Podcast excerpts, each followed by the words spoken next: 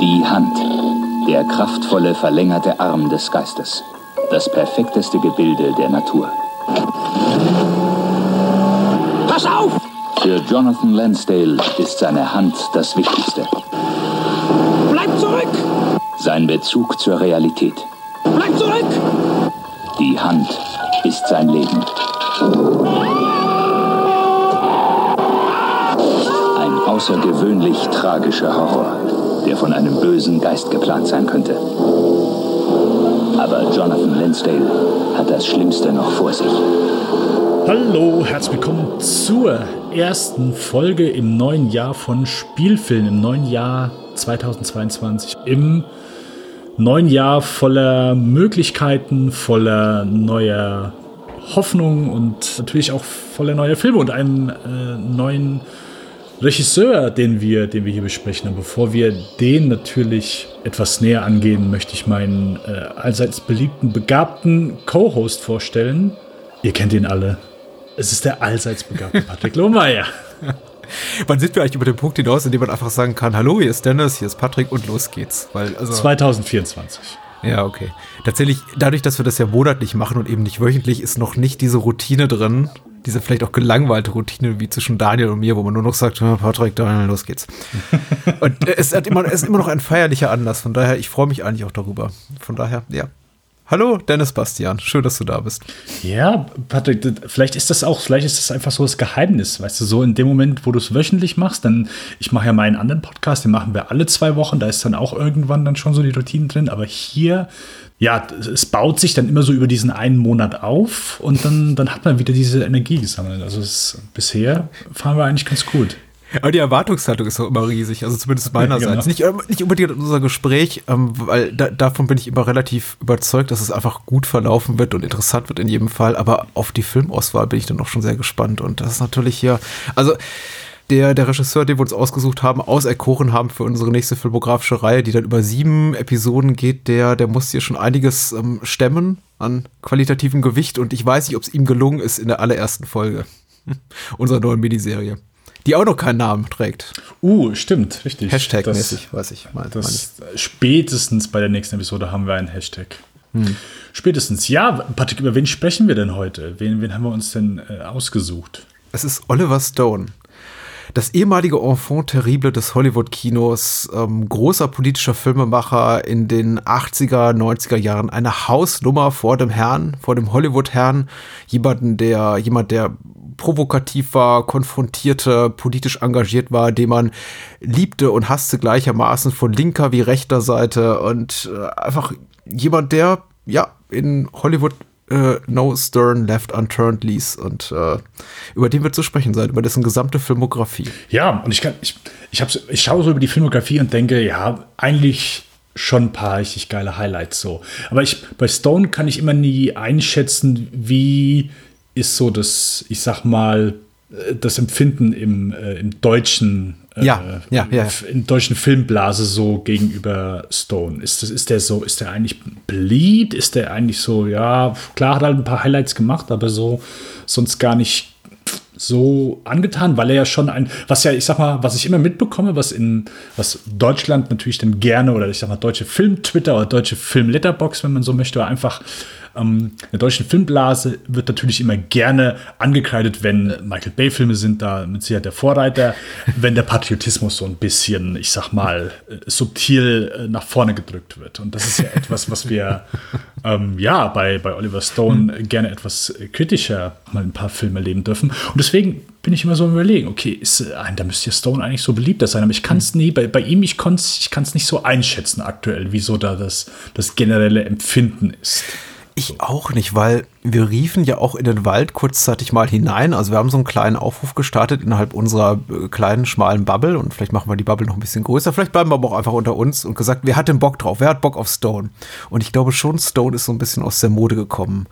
Ich bin ja in einem Alter tatsächlich, in dem äh, ein neuer Stone-Film im Kino noch ein echtes Event war. Ich habe das auch nur noch so am Rande mitbekommen, möchte mm. ich mhm. sagen. Also JFK war mein erster Stone im Kino. Danach habe ich eben sein Schaffen verfolgt. Für Natural Born Killers war ich leider noch ein paar Jahre zu jung. Den habe ich dann erst später auf Video erfahren. Und als ich dann volljährig war, kam eben U-Turn raus, worüber ich mich sehr gefreut hatte, dass ich eben zu dem Zeitpunkt dessen erscheint, glaube ich, dann 18 oder 19 war und den im Kino gucken konnte. Und danach muss man ja ganz ehrlich sagen, befand sich so Stones äh, Stern so äh, ein wenig im Sinkflug, mehr und mehr und noch und nöcher. Und jetzt in den letzten Jahren hört man relativ wenig von ihm. Spätestens, glaube ich, dann, als er anfing, sich mehr so dem dokumentarischen Genre zu widmen. Hm. Ich, ich glaube, er ist reif für eine Wiederentdeckung, wollte ich damit eigentlich nur sagen. Ja, ja, sehr schön gesagt. Ja, mein erster Stone-Film im Kino war Alexander. Ich bin, ich, ja. bin, ich bin richtig gut gestartet. Hm. Habe ich keine gute Erinnerung dran, aber vielleicht äh, ist es ja mittlerweile ich glaube 2004 ist er rausgekommen, das sind ja, ich sag mal, fast, fast 20 Jahre, das sind jetzt knappe 18 Jahre da. Vielleicht hat sich ja ein bisschen was äh, getan, sodass ich den mittlerweile dann als, als Meisterwerk ansehe. Ich, ich sagte dir ja Vergleichbares, glaube ich, noch in unserem Vor- oder äh, Nachgespräch äh, zu der Episode letzten Monats, in unserem dritten und letzten Teil äh, zu George Miller, dass ich befürchte, nicht befürchte, hoffe, dass äh, Alexander ein heimliches Meisterwerk ist. Dass er die, einer dieser Filme ist, die wirklich, wirklich gut einfach altern. Und dem man sagt, ja, gut, das war eben so die Zeit, da kam Gladiator raus und dann kam Troja raus und dann ein Historienschick nach dem anderen und irgendwie hatte man es über, als dann Alexander aufschlug und dass man mittlerweile vielleicht sagt, oh du, weißt du, der ist, der ist super. High Camp eben.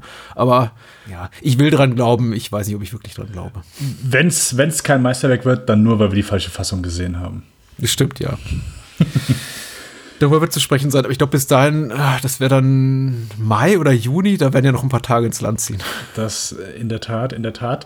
Deswegen würde ich sagen, Patrick, wir starten einfach mal mit Stones selbst. Jetzt haben wir ein bisschen so schon so über ihn gesprochen. Der er hat ja wirklich schon früh losgehalten. Er hat ja schon als, als Kind hat er schon mit, mit dem Schreiben angefangen und äh, ja, so in Interviews sagt er auch so, während seiner Uni-Zeit hat er äh, sehr viele Drehbücher geschrieben. Ja, das muss man auch erstmal so hinbekommen, so einfach in jungen Jahren. Ich meine, der war wahrscheinlich also ein sehr motivierter, motivierter Mensch. Das glaube ich auch Martin Scorsese ähm, in New York als, als Lehrer gehabt in den 70ern und hat Bock aufs, aufs Filmemachen gehabt. Ist äh, von, ich glaube, 68, 67 bis 68 ist, glaube ich, mhm. wo er selbst in Vietnam gewesen ist. Freiwillig, hat sich äh, selbst für, äh, für den Kriegsdienst gemeldet in Vietnam. Macht ja auch nicht unbedingt jeder und äh, ist dort sogar relativ, ja, hat hier, was hat er bekommen? Bronze Star und Purple mhm. Heart. Zwei sehr stattliche Medaillen, die, äh, wenn man die, ich sag mal so aus dem Kriegsgebiet mit nach Hause bringt, ist das, glaube ich, schon ansehnlich in dem Sinne, wenn für diejenigen, die eben diesen Dienst als anlesig anerkennen. Aber wenn du das sagst, wenn du das sagst. ich bin ja militaristisch sowas von unbewandert. Also äh, ganz ehrlich, Purple Star? Ja. Äh, genau, Purple Heart, Bronze Star. Äh, ich weiß es auch nur, weil wenn jemand irgendwo in einem Kriegsfilm Purple Star ist wahrscheinlich aus ein Abzeichen bekommen hat, sowas, ja. ja. genau, dann war es, huh, der hat Purple Heart verdient bekommen. Oh, okay, ich habe keine Ahnung, was man dafür tun muss, aber wenn du das Purple Heart bekommen hast, da hast du was geleistet. Mhm.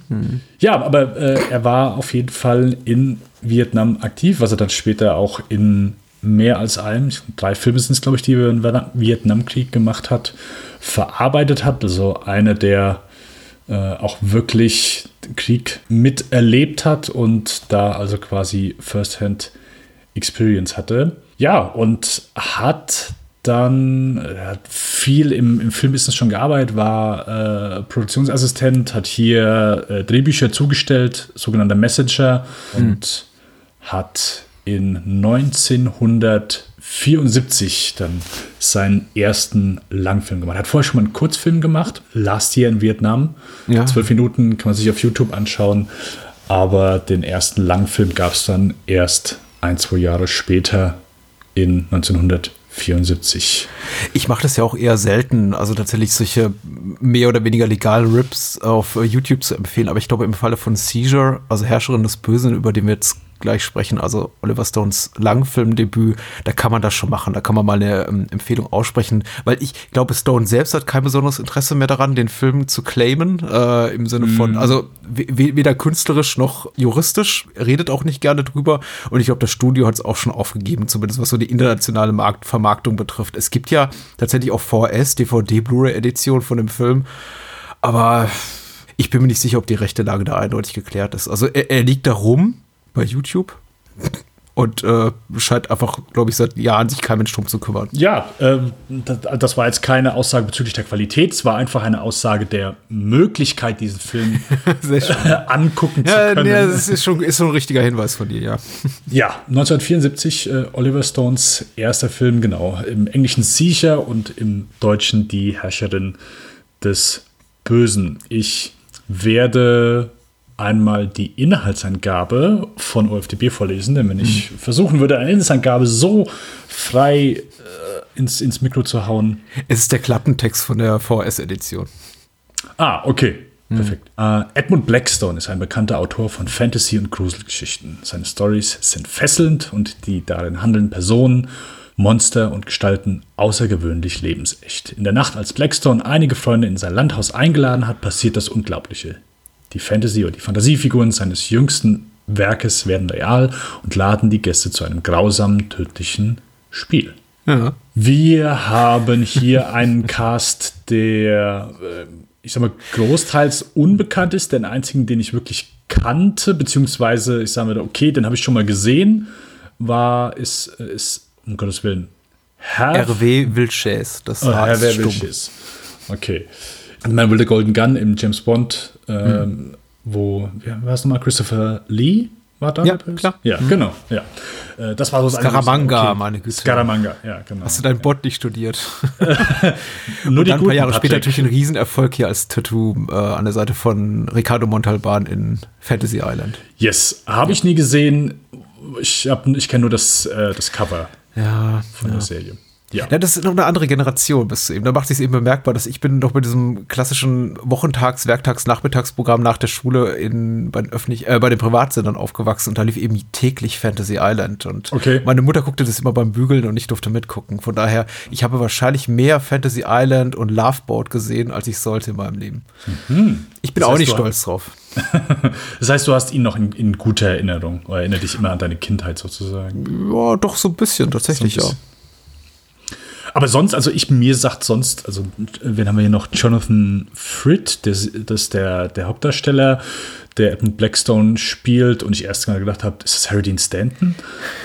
Jonathan Freed ist äh, ja weltbekannt, zumindest im US-amerikanischen Bereich, für seine Rolle als Vampir Barnabas in äh, Dark Shadows, was ja so eine Kultseifenoper war. Oh, okay, ja. In Nordamerika eine Rolle, die dann Johnny Depp für das Tim Burton, äh, für die Tim Burton Kinoadaption übernahm. Also er ist, glaube ich, im amerikanischen Fernsehen schon eine Hausnummer. Aber der ganze Cast, das sind so wirklich Leute aus der zweiten Reihe oder Menschen, die ihre wirklich Karriere, ihre Star-Karriere schon länger hinter sich hatten. Troy Donahue spielt hier mit. Den kann ich persönlich auch nicht. Der ist eben wirklich so ein, so ein Beefcake, so ein äh, aus den 50er, 60er Jahren Teenie-Star gewesen. Mhm. Mary Voronoff kenne ich eben aus vielen Common-Produktionen und anderem eben an der Seite von Paul Bartel, mit dem sie viel gemacht hat, ihr bester Freund und oft auch Partner in Crime, was so am äh, Filmemachen betraf. Die haben sowas gemacht wie Eating Raoul zum Beispiel zusammen. Aber das sind wirklich ab alles so, ja.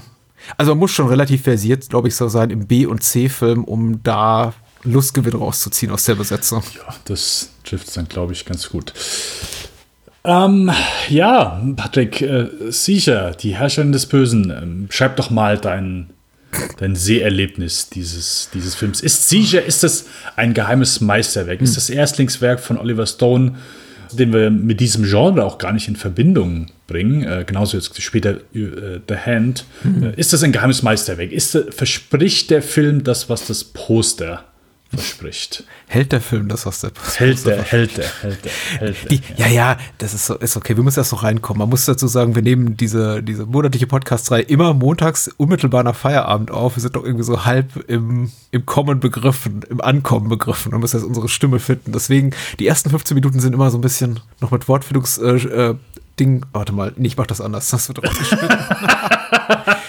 es, es sorgt für eine große Unmittelbarkeit, möchte ich sagen. Ich suche auch nur nach den Worten, insbesondere ja für Seizure, den ich, oh, ich fand richtig enttäuschend, ehrlich gesagt, tatsächlich, mhm. weil wir hatten zuletzt auch so viele Filmemacher im Programm, eigentlich, ich möchte sagen, so gut wie alle, die haben wirklich, wirklich tollen ersten Ausschlag gemacht haben. Die Wachowski-Schwestern, die Coens, Girlfriend ist so eine richtige Hausnummer, äh, Miller sowieso mit Mad Max. Das sind eben auch Filme von Menschen, die sagen, ich werde wahrscheinlich nur einmal in meinem Leben die Möglichkeit haben, einen großen abendfüllenden Spielfilm zu machen. Ich leg da einfach alles rein, was ich kann. Und entsprechend gut, sehr gut oder gar grandios sind eben dann die Filme geraten. Wohingegen Seizure eben ein Film ist, der ja, der ist dann irgendwie da, er trägt aber keine nennenswerte inszenatorische Handschrift, wenn man so ein bisschen sich mit der Produktionsgeschichte auseinandersetzt, was schwierig ist, weil eben, wie gesagt, Stone nicht viel drüber redet, auch in die Oliver Stone Experience hier von Matt Solar Seitz, das ich im Regal stehen habe und mir hat mal ein bisschen nur herangezogen habe, äußert er sich auch nur in ein paar, paar Sätzen darüber. Er sagt, ja, ich bin irgendwie an eine Finanzierung geraten und war eben damals ähm, liiert mit einer Frau, die kannte jemanden, die kennt jemanden, der, der, der jemanden kennt und der hat eben gesagt, hier sind 100.000 kanadische Dollar und solange hier ein paar Steuer Steuergelder abgreift und alles in ähm, hier vor Ort in, in Quebec filmt, wird das schon irgendwie klappen und da sind doch ein paar ausgemusterte B-Stars, die können wir uns auch leisten und äh, Stone wollte, glaube ich, einfach, das ist so schlussendlich das, was ich daraus gelesen habe, einfach einen Film machen und es war ihm nicht unbedingt wichtig, was er da macht. Und so guckt sich das dann eben auch. Es ist ein Horrorstoff, der nach einer wirklich interessanten Prämisse stinkt, die aber nicht besonders gut umgesetzt ist schauspielerisch wie kameratechnisch, die, an den Score kann ich mich gar nicht erinnern. Das Editing ist wirklich furchtbar. Das hatte ich das Gefühl, teilweise es wird so mitten in dramaturgische Höhepunkte reingeschnitten oder in den Moment größtmöglicher Spannung wird, der wird quasi mittendrin unterbrochen, weil ihnen der Film ausgegangen ist. Es ist kein, kein Meisterwerk vulgären Dilettantismus ist, wie es jetzt ein Edward D. Wood Jr. oder so fabriziert hätte, aber es ist ein Film, der ich glaube, man kann sehr gut leben, ohne den geguckt zu haben. Wie ging es dir denn mit dem Film? Ha, genauso. Okay. Am Anfang habe ich noch so ein bisschen Hoffnung gehegt, dass hier ein bisschen was Abgefahrenes äh, vielleicht passiert und so, ja, dass, dass wir jetzt einfach nur so die Figuren eingeführt werden und die sind ja schon, ich sag mal, da so ein bisschen Gagagard hier, der, äh, wie heißt der, der von Joseph Cirola ges gespielt wird, Warte, ja. Charlie Hughes, der mhm. halt so, ja, der holt sein Auto in der Werkstatt ab und, und markiert, äh, markiert dann ganz dicken und sagt, hier, guck mal hier, was hier drauf steht, da, hier, 2% von dem Schild, da gehören mir und so weiter. Und ich mir schon gedacht, ja, okay, gut, er präsentiert jetzt einfach hier ein paar Leute so als, als widerliche Arschlöcher, nur um dann nachher den irgendwie ja, sehr sadistisch den Gar auszumachen oder die irgendwie durch die Hölle zu jagen. Ähm, aber das war dann irgendwie so nicht, nicht der Fall. Also es war alles so ein bisschen handsam, sehr, ich sag mal, lähmend inszeniert. Äh, selbst wenn da manchmal so diese, die Kamera dann so mittendrin war und dann so mit, mit den Schauspielern äh, mitgegangen. Also viel Handheld war hier drin, aber mhm. wirkt halt auch hier nicht unbedingt, oh ja, es ist gewollt Handheld, sondern kommt halt eher amateurhaft rüber. Sie haben es halt einfach nur die ganze Zeit in diesem Haus gedreht. Sie haben ja auch da alle gewohnt. Äh, Wäre wohl eine absolute Party gewesen, weil ja, es mhm. wurde halt sehr viel getrunken und ja, äh, sonstige Substanzen zu sich genommen. Also war mit Sicherheit eine absolute Party, in Anführungszeichen, aber das hat es nicht irgendwie in den Film reingeschafft, sodass dass der irgendwie zeigt, oh, hier, hier war einfach ein entfesselter Filmemacher, der einfach hier, wie du schon sagst, halt so, der, der jetzt gedacht hat, hier, das ist mein, meine einzige Chance, einen Film zu machen. Mhm. Ich packe jetzt hier alles rein, was ich rein kann. So fühlt, fühlt der Film sich nicht an, der fühlt sich halbgar und wie du schon sagst, halt einfach sehr, ja, sehr langweilig an. Ich, also ich hatte so, ein, zwei amüsante Momente am Anfang, wie ich, also eben hier auch, wo dieser neue, diese Charlie Hughes als, mhm.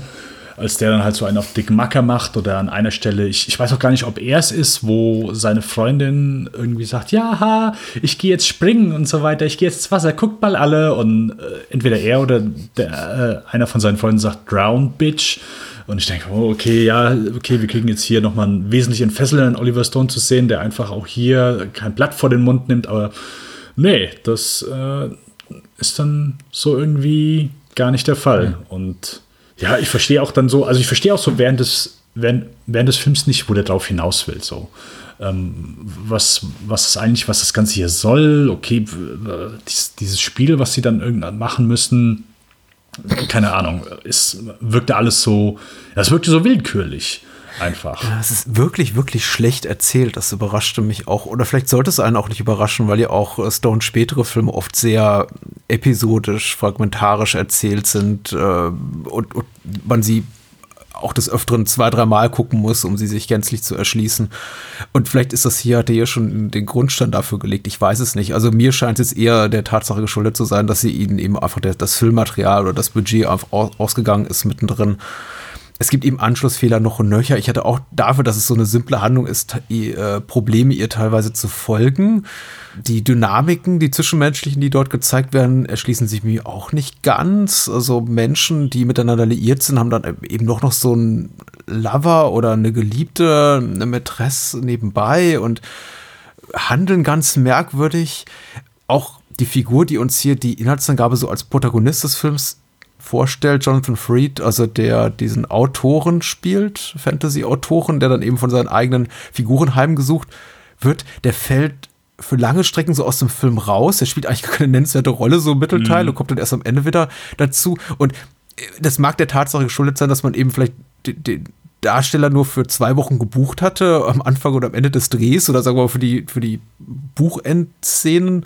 Aber äh, hochgradig merkwürdig, für mich nicht nachvollziehbar erzählt und dafür, dass es eben eine Prämisse ist, die so interessant klingt und nach so einem richtig schönen exploitativen Reißer schreit und mit Blut, blutigen Effekten und Nacktheit und Profanitäten ist da relativ wenig geboten. Es gibt schon die ein oder andere, das ein oder andere Sauwort, was gesprochen wird und es fließt mal so ein bisschen Theaterblut, aber ich fand es eben tatsächlich erschreckend harmlos.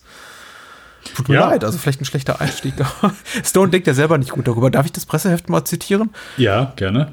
Äh, die äh, Metzoler Salz zitiert das in seinem Buch, wie gesagt, äh, The Oliver Stone Experience, sehr empfehlenswert. Das wird hier im, im Laufe der nächsten sieben Monate noch einige, ein, ein, das eine oder andere Mal zitiert werden. Äh, Stone selber sagt über ähm, das, äh, den Film im Pressheft, äh, man, man bedenke dabei, dass eigentlich ein Medium, was dafür geeignet da ist, das, den Film zu bewerben. Da sagt Stone drin, äh, Seizure wurde vor Ort in Valmorin in Quebec gefilmt, in einem abgelegenen Landhaus. Der Dreh dauerte fünf Wochen. Das Geld war knapp und die Hektik groß. Es gab viele Unfälle, Kämpfe, Verletzungen und schreckliches Essen. Der französische Zwerg Hervé Vilches, angeekelt, bewarf Producer, Produ Producer Gerard Glenn mit einem Schokoladenkuchen. Der Effektspezialist zerstörte während eines betrunkenen Tobsuchtanfalls alle Fenster im Haus. Er war unglücklich darüber. äh, er war unglücklich verliebt in die Hauptdarstellerin Martine Beswick, die seine Gefühle nicht erwiderte.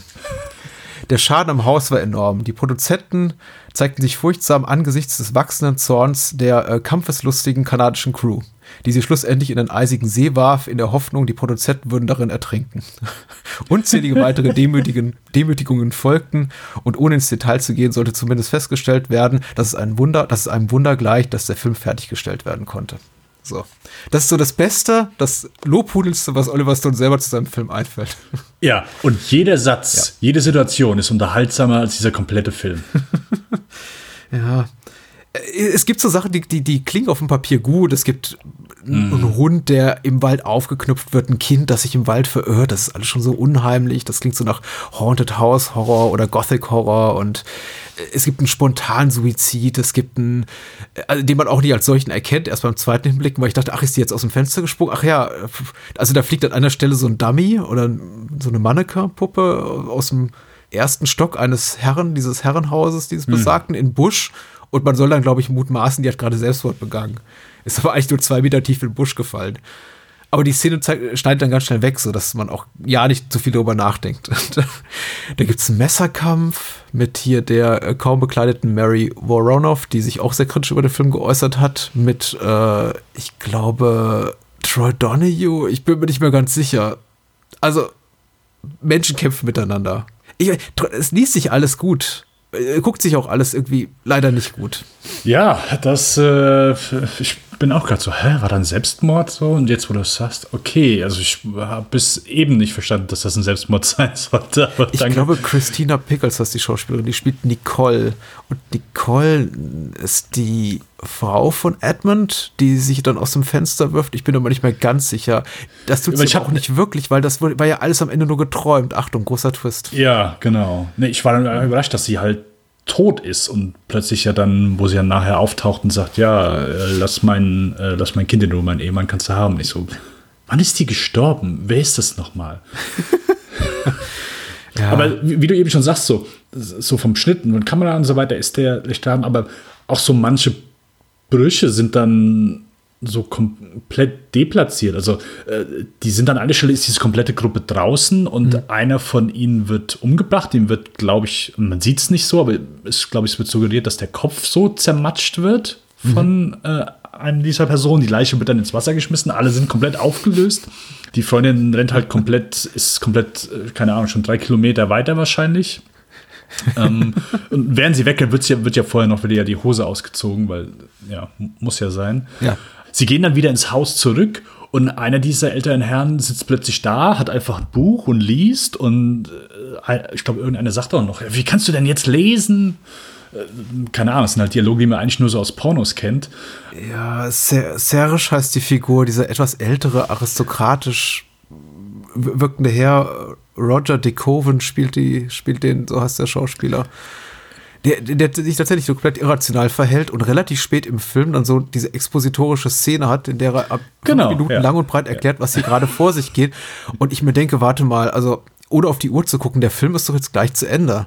Warum fangen die jetzt an, das alles zu erklären, was eben auch der Film selber, selber ad absurdum führt oder in die Redundanz, indem er eben das, was da geschieht, offenbart relativ spät dann als Traum oder nicht relativ spät, ungefähr fünf Minuten später. Und ich denke, warum habt ihr mir jetzt irgendwie alles Mögliche erklärt, wenn es dann eben am Ende doch heißt, ja, ist eh alles, ergibt eh so ohnehin alles keinen Sinn. Und da wird er hingerichtet, genau, dieser Professorentyp. Er sagt dann, ich gehe gerne in den Tod. Ja, warum auch immer. Ich, ich würde mal behaupten, die, diese ganze Grundprämisse, da steckt mit Sicherheit ein guter Film drin. Ich würde hier nicht sagen, oh, hier an, äh, an dem, was, was die hier versucht haben, liegt's. Aber ja, es ist alles so komplett halb gar umgesetzt und wie du schon sagst, also manche Motivationen sind halt einfach nicht wirklich erkennbar, ist irgendwie keine, keine klare Linie irgendwie erkennbar. Also äh, so ein einfach schön sleasigen Film ist hier durchaus drin gewesen und ich glaube, das wäre auch möglich gewesen so, aber das Endprodukt ist halt ja etwas verwirrt und leider auch genauso das Seherlebnis und ich hatte echt zu kämpfen. Also für einen Film, der relativ kurz ist mit gut 90 Minuten und in dem eigentlich viel passiert, denn alle fünf Minuten stirbt irgendjemand, fand ich den tatsächlich auch relativ langweilig, weil er eben so unglaublich gleichförmig ist. Also im Grunde hast du keine wirkliche Spannungskurve. Mhm. Der, die, die Situation, in der wir uns da befinden im Film, eskaliert relativ schnell. Also du kriegst die Figuren so nach und nach vorgestellt dann heißt es eben, okay, hier sind, hier sind diese, hier ist dieses Trio aus Bösewichten, also die, die, die Königin des Bösen. Das ist hier äh, Martin Beswick, weswegen, äh, wegen der wahrscheinlich hier mutmaßlich der Effektspezialist das Haus ruiniert hat.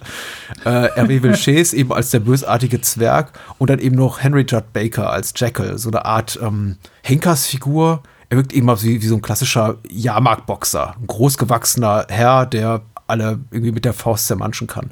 Und der hat auch Figur, also äh, entstelltes Gesicht hat, das wir aber nie so richtig sehen, erst relativ spät im Film einmal äh, so deutlich, dass ich mir da zum ersten Mal gewusst, bewusst wurde, so nach Minute 60, ach, der ist ja komplett entstellt. Das war, glaube ich, schon immer da, aber die Kamera hat es einfach nicht adäquat eingefangen.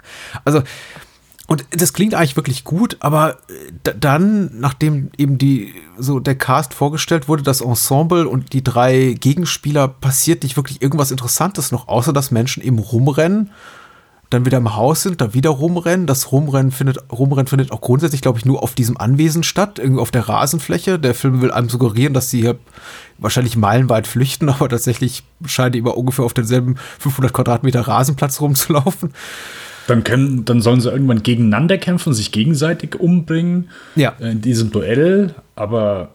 Ja, das ist noch so ein Spin, ja, stimmt, der ist ganz interessant tatsächlich. Und ich fand den auch nicht verkehrt. Aber äh, es ist übrigens hier nicht äh, Troy Donahue oder sonst wer. Es ist äh, Jonathan Freed, äh, gegen den Mary Voronoff kämpft. Ich glaube auch somit die beste Szene tatsächlich. Ja, genau, weil, weil dann plötzlich um, auch, dann ähm. sieht man mal ein bisschen so Verzweiflung bei denen. So, oh shit, okay, ich muss jetzt hier irgendwie meinen Freund, meine Freundin umbringen. Also nicht, dass die beiden zusammen sind, aber es, es ist ja alles so ein, ein, ein Freundeskreis. Aber ich glaube, ich, eine Stunde ist dann auch schon da vorbei. Und da, ich glaube nicht, dass man da jetzt groß Hoffnung hegt. Es war dann immer nur der, war ein kleiner Hoffnungsschimmer. Es gibt auch eine gute Szene, glaube ich, in der äh, Joseph Cirola, also Charlie, dieser, dieser Al dieses Alpha-Männchen, ein furchtbarer Typ, äh, toxische Männlichkeit personifiziert äh, ja, mit äh, Spider, dem äh, kleinen Bösewicht gespielt von R.W. Wilches, quasi prügelt, sich prügelt. Und das ist natürlich einfach schon in sich lustig, wenn ein normal großer Mann mit einem klein gewachsenen Mann sich prügelt und der Film also so verkaufen will, als sei das wirklich so ein, ein Kampf auf, Augen, auf Augenhöhe. Ja. Ich lache nicht über Erwebel Chase. Ich glaube, er macht doch so die beste Figur, weil er einer der wenigen ist, äh, die, glaube ich, genau wissen, in welchem Film sie da mitwirken. Weißt du, gut, alle haben ihre Paychecks bekommen. Zumindest das sagt Oliver Stone in dem Film. Es war Mühe, das Geld aufzutreiben, aber, aber am Ende wurden die zumindest die Schauspieler bezahlt, wenn auch ein Teil der Crew eben nicht. Und ja, der Film existiert. Stone war 27 beim Dreh. Also es kann nicht jeder Orson Welles sein. Nee, da, das, äh, das muss man auch nicht. Das muss man auch nicht. Und ich sag mal so, in Anbetracht der Tatsache, dass er den hier, dass das hier produziert wurde von Oliver Stone und vier Jahre später hat er das Drehbuch zu Midnight Express mhm. geschrieben und dafür schon direkt seinen ersten Oscar bekommen. Ja, ist ein Sprung in Qualität äh, von ja, einigen Schritten. einigen Schritten. Hast du noch ja. irgendwas zu, nein, nein, zu nein. sicher loszuwerden? Weil ansonsten We weg mit Herrscherin des Bösen. weg mit der Herrscherin des Bösen. Nee, ich, ich habe, weil ich die Befürchtung aber tatsächlich, wenn ich jetzt so Szenen herbeizitiere, lässt es den Film interessanter klingen, als er ist, weil die so dement wirr klingen und Leute vielleicht doch eine Neugier entwickeln könnten, darauf den Film zu gucken. Und ich würde eigentlich sagen, spart euch die Lebenszeit. Ja. Wir haben den für euch geguckt. Äh, genau, also wirklich, also die, die, die Beschreibung von Patrick, was beim Dreh abgegangen ist, ist unterhaltsamer. Lieber würde ich mir 90 Minuten das einfach immer wieder vorlesen lassen, als den Film nochmal zu gucken. Ja, okay, ist vielleicht übertrieben, aber ja, es ist kein, kein interessanter Film. Es ist, hey, wer sagt hier, Oliver Stone, ich möchte gerne jeden Film von ihm sehen, der darf dann gerne mal reinschauen, aber ist jetzt nicht so, dass man irgendwie da schon die Handschrift des, des jungen Oliver Stone erkennt der irgendwie sieht, ah ja, hier, hier, hier, hier hat er seine, seine, seine Messer geschliffen, hier, hier kann man schon sehen, wo er hin wollte. Nee, gar nichts konnte ich sehen. Aber im Vorgespräch gerade festgestellt, wir würden uns, glaube ich, beide das äh, Poster an die Wand hängen zu. Ja, genau. Das ist nämlich wirklich cool. Grelle Neonfarben hier mit dem teuflischen Triumvirat, äh, das eben die von dir zitierten Messer schon wetzt. Also tatsächlich nicht verkehrt. Mit Ausrufezeichen auf dem Plakat. Caesar. Deswegen war dann auch bei uns beiden so ein bisschen die Hoffnung, mh, hm, okay, hier könnten wir irgendwie was Cooles zu sehen bekommen. Mhm. Aber mhm. dem war nicht so. Dem war nicht so. Nein. Ja, wie eben schon gesagt, äh, vier Jahre später, also äh, Oliver Stone hat dann viel mit äh, dem Schreiben von Drehbüchern verdient und Midnight Express ist eins der Drehbücher, was verfilmt wurde, 1998 von Alan Parker. Äh, wir sprechen den Film nicht, wir wollten es nur einmal an der Stelle kurz erwähnen, weil es halt einfach, weil Stone dann schon äh, Ende der 70er, Anfang der 80er schon einfach eine Menge dann auch verdient hat und auch, ich sag mal, ein renommierter Drehbuchautor gewesen ist. Mhm. Und gerade weil er dann Midnight Express natürlich sich dann einen Oscar geholt hat und ich habe den vor Ewigkeiten gesehen, aber fand den auch sehr beeindruckend mit dem Express. Er ist politisch schwierig. Er fußt natürlich auch auf eine Autobiografie dieses Mannes, des Inhaftierten und der dann später aus diesem türkischen Gefängnis entflohen ist, ähm, das sich eben Stone für sein Drehbuch herangezogen hat und wurde dann eben auch relativ bald, nachdem Stone auch dafür ausgezeichnet wurde, von allen Seiten kritisiert für seine sehr, für seinen sehr einseitigen Blick auf das türkische Justizsystem, was mhm. allerdings, glaube ich, gut dadurch zu rechtfertigen ist, dass es eben ein sehr persönlicher Blick auf selbiges ist. Also es geht hier nicht mhm. darum, ein großes, glaube ich, politisches Statement zu machen über ähm, die äh, türkische Rechtsprechung und die Gefangenenhaltung. Mhm. Äh, es geht eher darum, die Geschichte dieses Protagonisten zu erzählen und dem ist eben laut seiner Autobiografie selbiges widerfahren. Mhm. Und das muss man so hinnehmen. Aber das Wichtige ist, glaube ich, äh, das, was du gerade sagst, es öffnete eben Tür und Tor Stone zu einer weiteren größeren Karriere. Genau, nämlich die Tür für sein geheimes Meisterwerk The Hand, ja. die Hand, 1981 mit Michael Caine in ja. der Hauptrolle, der wohl schon in Interviews bekannt hat, dass es einer seiner äh, bekannten Paycheck-Filme ist, mhm. äh, weil er wohl irgendwie seine Garage aufbessern wollte und deswegen die Rolle hier angenommen hat. Mhm. Ansonsten haben wir hier ähm, Andrea, um Gottes Willen, Markovici, Ja, Annie McEd- McEnroe, McEnroe äh, einen jungen Bruce McGill war ich sehr, Ja, ja, ja, ja. sehr, Sehr cool. äh, angetan, ihn zu sehen. Gut, Oliver Stone ist nochmal kurz, Kurzauftritt als, als Penner zu sehen, als Obdachloser. Ja. Aber ansonsten sind hier auch keine sonstigen namhaften Darsteller. Zumindest mir nicht. Patrick, du bist ja, ich sag mal, immer noch mal bewanderter, wenn es um den einen oder anderen Darsteller geht. Aber Nee. hier auch nicht.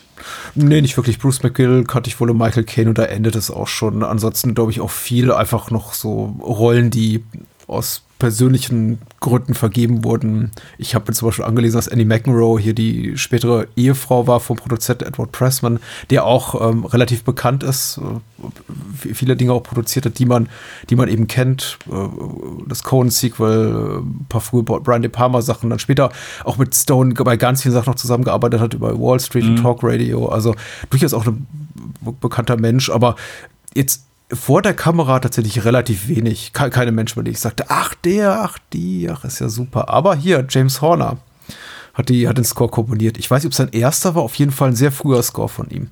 Müsste einer seiner ersten gewesen sein, ja. So, ja, ich. Leg mal äh, los. Äh, die Inhaltsangabe äh, ist ganz nach meinem Geschmack, denn sie äh, also ist eigentlich überschaubar.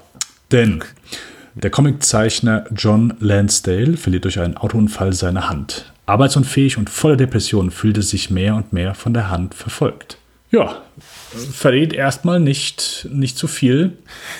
Ja, ich äh, hatte hier auf jeden Fall so ein bisschen mehr Erwartung als bei Seizure, denn ich finde dieses minimalistische Cover, dieses Schwarz-Weiß-Cover, gefällt mir unglaublich gut. Und ich, auch bevor wir jetzt hier Oliver Stone an, äh, angegangen sind, wusste ich auch von diesem Film nicht, nie von gehört, nichts von gesehen. Ja, und bin eigentlich da auch guter Dinge gewesen, hier einen schönen, frühen Horrorfilm von Oliver Stone zu sehen. Auch, ja, äh, also es ist der, ich gehe immer nur die Filmografie durch, aber es ist sonst kein Horrorfilm von Stone, hat er sonst keinen gemacht, Nee, oder? nee. Patrick, du kanntest The Hand auch noch nicht. Ist Doch, ich kannte ihn richtig? schon, doch, doch. Du kanntest, oh, du kanntest ihn schon.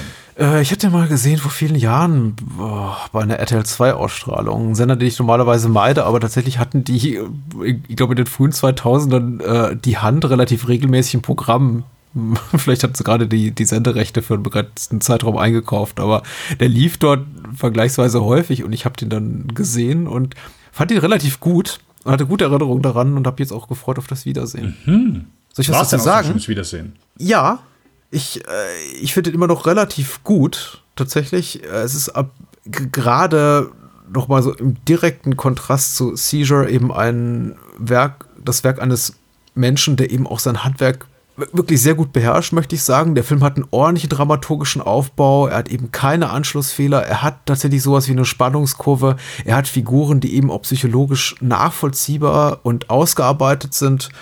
Ich finde einfach die ganze Art und Weise, wie er seine Prämisse etabliert, die ja gar nicht so weit weg ist von dem, was Seizure macht, bloß eben Seizure unglaublich unelegant, indem er eben Seizure zu Beginn da Jonathan Freed rein schmeißt als gebrochener Künstler, der von seinen Dämonen verfolgt wird äh, und dann komplett aus den Augen verliert für 60 Minuten, macht das eben die Hand äh, besser, weil das Setup ist ähnlich, die Prämisse ist ähnlich. Auch hier wird ein, ein Künstler verfolgt von seinem eigenen Schaffen im, im weitesten Sinne, eben von dem Werkzeug, mit dem er seine Kunst schafft. Er ist eben Comiczeichner Michael Caine als John Lansdale.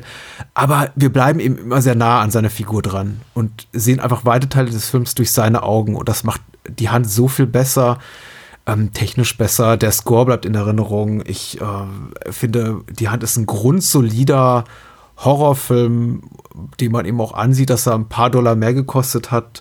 Kane ist gut, auch wenn er eben, wie, wie, wie du ihn gerade zitiert hast, gerne auch mal einen geistigen Spruch darüber macht. Äh, äh, lässt er sich hier so, was seine schauspielerische Leistung betrifft, nicht lumpen. Finde ich alles sehr, sehr Ja, gebe adäquat ich, geh ich mit. Ja, auf jeden Fall. er hat ein paar, ich finde, er hat ein paar schöne auch, auch Schockeffekte, tricktechnisch ganz hübsch mit dieser amputierten Hand. Also, das kann man, glaube ich, vorwegnehmen, ohne, ohne alles zu verraten. Man sieht auch, also, dass jetzt sich, diese Hand existiert nicht, nicht nur in der Einbildung von Michael Caines Figur, sondern existiert eben auch wirklich und tötet Menschen um ihn rum.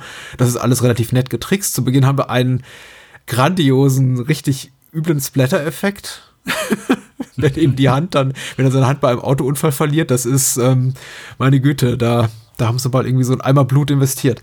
Das sieht alles sehr, sehr gut aus. Ich bin, ich, ich, ich mag tatsächlich die Hand immer noch sehr gerne als gutes Stück psychologischen Filmhorrors. Er ist nicht mhm. rundum perfekt, aber ich fühle mich gut unterhalten. Er hat ein paar kleinere Längen, aber ich mag den Film. Wie ging es dir denn?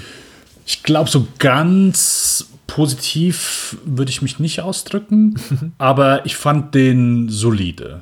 Ich war auch, also erstmal so der Moment, wo äh, Michael Caine seine titelgebende äh, Hand verliert, ist ja schon ordentlich, was da an, an Blut auf einmal rausgehauen wird.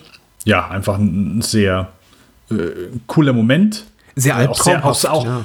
Also nicht nur wegen, dem, wegen den Bluteffekten, aber auch so, wie es aufgebaut wird, so von äh, wie die Situation mit den Autos, einfach wie es dann dazu kommt, so weiter. Du bist ja schon die ganze Zeit so ein bisschen on edge. Also ich glaube, äh, er macht das da schon ganz gut, so diese die Spannung oder dieses Unwohlsein aufbauen, weil sie sich halt einfach streiten, weil seine Frau möchte gerne wegziehen und schlägt halt vor, ja, hier, dass wir uns einfach eine Zeit lang nicht sehen, beziehungsweise eventuell nur dann am Wochenende, sagt sie, glaube ich, und ihn das natürlich äh, sehr wütend macht. Und das kann dann ist dann dieses ganze Auto ist hinter denen die, und äh, ist die ganze Zeit am Hupen und ja, die ganze Situation dann da so ein bisschen hochkocht. Ich würde schon sagen, dass der ein paar nette Ideen hat und auch ein paar schöne Spannungsmomente. Die Hand, ich sag mal, ist relativ gut getrickst. Äh, ich hatte jetzt gar nicht mehr aufs Budget ges äh, geschaut. Ein paar Momente, ja, okay, klar, merkt man dann schon irgendwie, dass es eine Gummihand ist, aber trotzdem fand ich ein paar Momente, ähm, haben für mich auf jeden Fall innerhalb des Films funktioniert. Hm. Was mich sehr überrascht hat, Stone springt hier manchmal, und ich dachte erst, äh, gibt es bestimmt Grund, äh, wo er auf Schwarz-Weiß wechselt, ja. äh, mitten des Films. Und ich denke, wow, okay, also äh, hier sieht man dann schon recht früh so ein paar, äh, paar Gedanken, oder zumindest seinen Regiestil, den er dann später, wo er ein bisschen mehr mit, mit solchen Dingen eben spielt, aber dass das hier dann schon im zweiten Film zu sehen ist. Wo wenn Sie ja nichts von, von Stones äh, später Handschrift gesehen haben, äh, sieht man das hier hm. dann schon, schon eher. Ähm, du hast eben gesagt, du äh, fandst Michael Caine adäquat so. Ich würde sogar mehr sagen. Also, ich habe im Vorfeld gelesen, dass er ja, dass es so ein Paycheck-Film war. Ich war sehr überrascht, dass also zu keine Sekunde fühlt sich das hier wie eine Performance an, die Michael Caine einfach mal so wegen des Geldes gemacht hat. Ich mhm. finde den grundsolide. Ich finde, du merkst, dass der auch hier wirklich Spaß an der Rolle gehabt hat und dass der ja hier ein bisschen äh, bisschen ja auf die Pauke haut. Also hat mir wirklich sehr gut gefallen. Habe ich nicht gemerkt, dass zumindest hat Michael Caine sich nicht anmerken lassen, dass das hier nur in Anführungszeichen äh, ein Paycheck-Film gewesen ist. Ja, ich, ich weiß ja nicht, inwieweit man das immer so ernst nehmen kann. So, Michael Hinn hat ja ein paar, paar, paar mhm. wirklich hübsche Bonbons auch zu seinen äh, Filmen von sich gegeben, die er für weniger gelungen hält. Aber es gab ja auch eine ganze Zeit lang seiner Karriere, in denen er in massig Filmen mitgewirkt hat, die alle äh, qualitativ so medioker waren, wo er offenbar nicht genau auf die Rollenauswahl geguckt hat. Und dann darüber Gags zu machen im äh, Retrospektiv finde ich immer so ein bisschen so ein bisschen eklig, ehrlich gesagt. Weil ich meine, letztendlich trifft er die Entscheidung oder sein Management. Und dann, wenn er eben sagt, ich mache hier Freibeute des Todes oder das Mörderspiel unmittelbar nachdem ich Dress to Kill gemacht habe, pff, das eine ist irgendwie Quality High-Budget-Film von Brian De Palma und das andere ist eben, ja, irgendwie ein B-Movie mit mörderischen Piraten. Mhm. Ach, dann stehe auch ehrlich gesagt dazu. Also er hat später in seiner Karriere wesentlich schlimmere Sachen gemacht, als er so in diese Direct-to-Video-Ecke kam, fand ich. Ähm, ich finde eigentlich Michael Caine immer gut und er muss dann auch gar nicht so tun, auch wenn es noch einige Zeit dauerte, bis man, glaube ich, hier, wofür hat er den Oscar bekommen am Ende hier? Gottes Werk und Teufels Beitrag.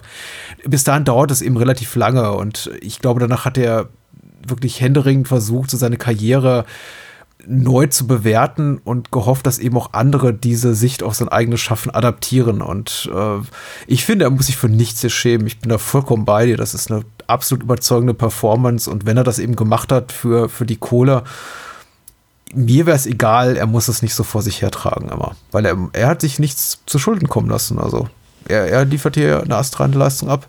Tut auch in anderen Filmen. Tut er selber, selbst in sowas wie Auf brennendem Eis, hier, dem, dem Steven Seagal-Film. Also er ist eigentlich nie schlecht. Ja, ich glaube, ich habe auch, dafür habe ich, glaube ich, zu wenig von von Kane gesehen, wo ich sage, ja, da war immer wirklich schlecht. Ist halt auch ein, einfach jemand, der eine gewisse Ausstrahlung mit sich bringt und das hilft ja, ich sag mal, gerade wenn er dann eben so ein gewisses Genrestück filmen möchtest und dann hast dann prestigeträchtige Schauspieler dabei, oder zumindest einen, ähm, hilft dann schon nochmal ungemein, wenn du gewisse Situationen überbringst, die auf dem Papier vielleicht sich etwas dämlich anhören, aber dann mit einem vernünftigen Schauspieler, der das gut überbringen kann, Dazu hätte ich was zu sagen, ja. Auf dem Papier dämlich anhören. Der Film hat tatsächlich, da muss ich auch Zugeständnisse machen, ein konzeptionelles Problem. Es ist eben keine Fantasiegeschichte wie in Seizure, wo wir dann am Ende erfahren, ah, okay, das war alles ein Traum. Jetzt ergibt das ja, ergibt immer noch keinen Sinn, aber es ist zumindest so wegerklärbar mit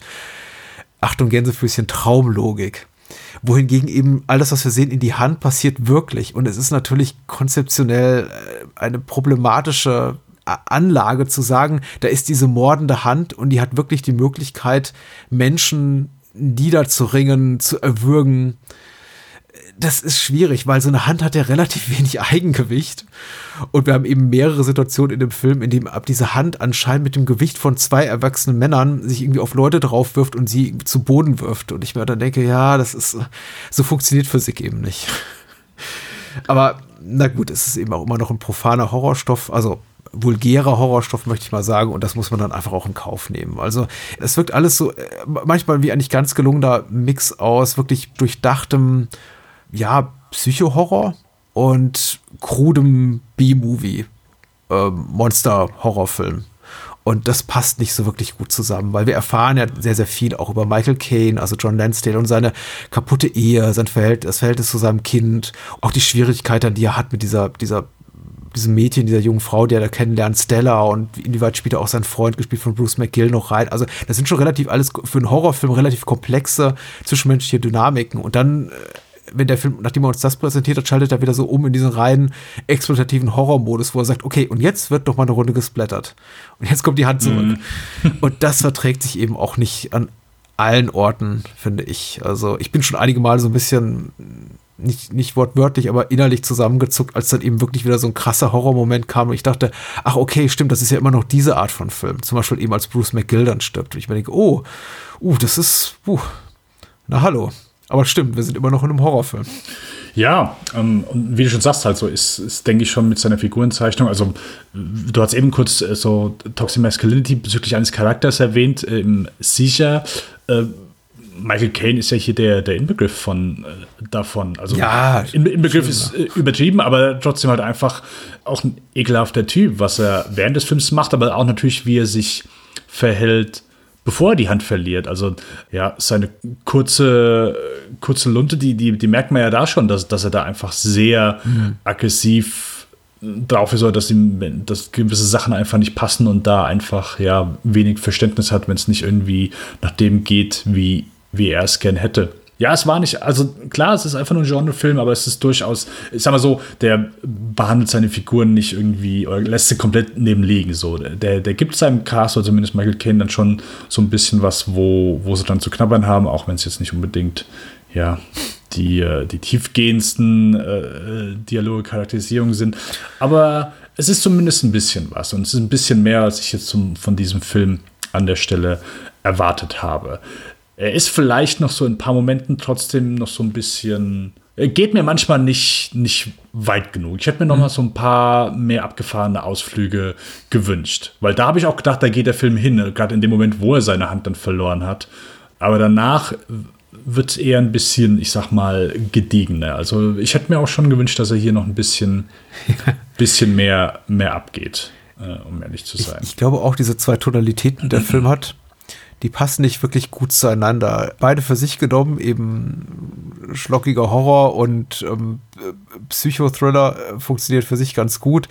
Wenn die dann am mhm. Ende zusammenkommen, vor allem eben gegen Ende, wird es ein bisschen hakelig für mich auch, weil der Film tatsächlich, das hast du ja auch bereits gerade angedeutet, so im Mittelteil möchte ich mal sagen, dass man so im weitesten Sinne als vielleicht zweiten von drei Akten umschreiben kann, sehr, sehr großes Interesse einfach zeigt an der Familie, an Kane, wie sich seine, die, die, die Beziehung zu seiner Frau ändert, die wiederum ja auch eine aufkeimende Liebesbeziehung hat mit ihrem, ich glaube, Yoga-Lehrer.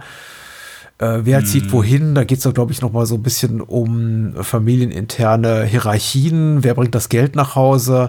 Das äh, ist natürlich auch alles unglaublich reizvoll, genauso wie im Grunde auch die ganze Art und Weise, wie Kanes Figur angelegt ist. Also er ist halt wirklich äh, Zeichner, verliert aber eben das, was für seine Kunst am wichtigsten ist, nämlich seine rechte Hand und kann nicht mehr zeichnen, muss sich dann auch beruflich neu zurechtfinden, was der Film eben auch ein Fass ist, was der Film erzählerisch auch noch aufmacht, dass er sich damit seine Agentin trifft und sagt, hier, du könntest doch stattdessen einfach Story schreiben und andere Künstler oder Künstlerinnen, Comic-Kunstschaffende setzen die dann für dich um. Also der Film will unglaublich viel und ich glaube auch ein relativ realistisch ist immer ein blödes Wort, aber ein authentisches Bild davon vermitteln, was denn eben so einem Menschen, dem so etwas, so Tragisches widerfährt, der sein ganzes Leben neu sortieren muss, was dem begegnet für Herausforderungen. Und ich finde ihn relativ gut darin, weil ich glaube auch Stone sehr mhm. persönlich da investiert ist, der auch selber Künstler ist und ich glaube ich auch schwer damit tun würde, wenn man ihm jetzt sagen würde, okay, du bist Regisseur, jetzt stell dir mal vor, was du machen würdest, wenn du, wenn du kein Augenlicht mehr hättest und äh, versuch diese, dieses Szenario auf die Kane-Figur zu übertragen. Das ist alles super reizvoll, aber ich weiß eben nicht, ob es in einem Horrorfilm so gut aufgehoben ist. Und wer, wer mich kennt, wer mir seit zehn mhm. Jahren zuhört, weiß ja, ich liebe Horrorfilme, ich liebe Genre-Kino.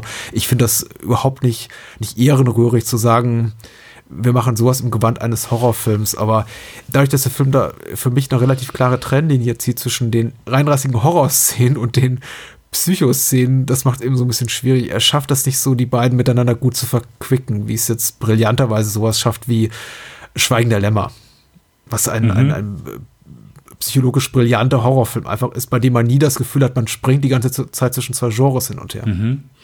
Der Film geht ja gegen Ende schon so weit, dass er sagt, hey, es hätte auch alles Michael Caine selbst sein können. So, das mhm. mit der Hand war gar nicht so, sondern äh, klar, er dreht das natürlich noch mal so mit den letzten Einstellungen noch mal um, aber ich sag mal so, es ist ja nicht irgendwie komplett vom Tisch, oder zumindest möchte Stone das ja auch, dass zumindest es weiterhin im Raum steht, okay, das mit der Hand war einfach nur in seinem Kopf, weil die ganze Zeit ist, ist er gefüttert von seinem Hass, seiner, seiner Wut, seiner Eifersucht und mhm. äh, seinem Ego und äh, das ist, er, er, keine Ahnung, projiziert das auf, auf die Hand, die nicht mehr da ist, sondern er ist es dann natürlich selbst gewesen.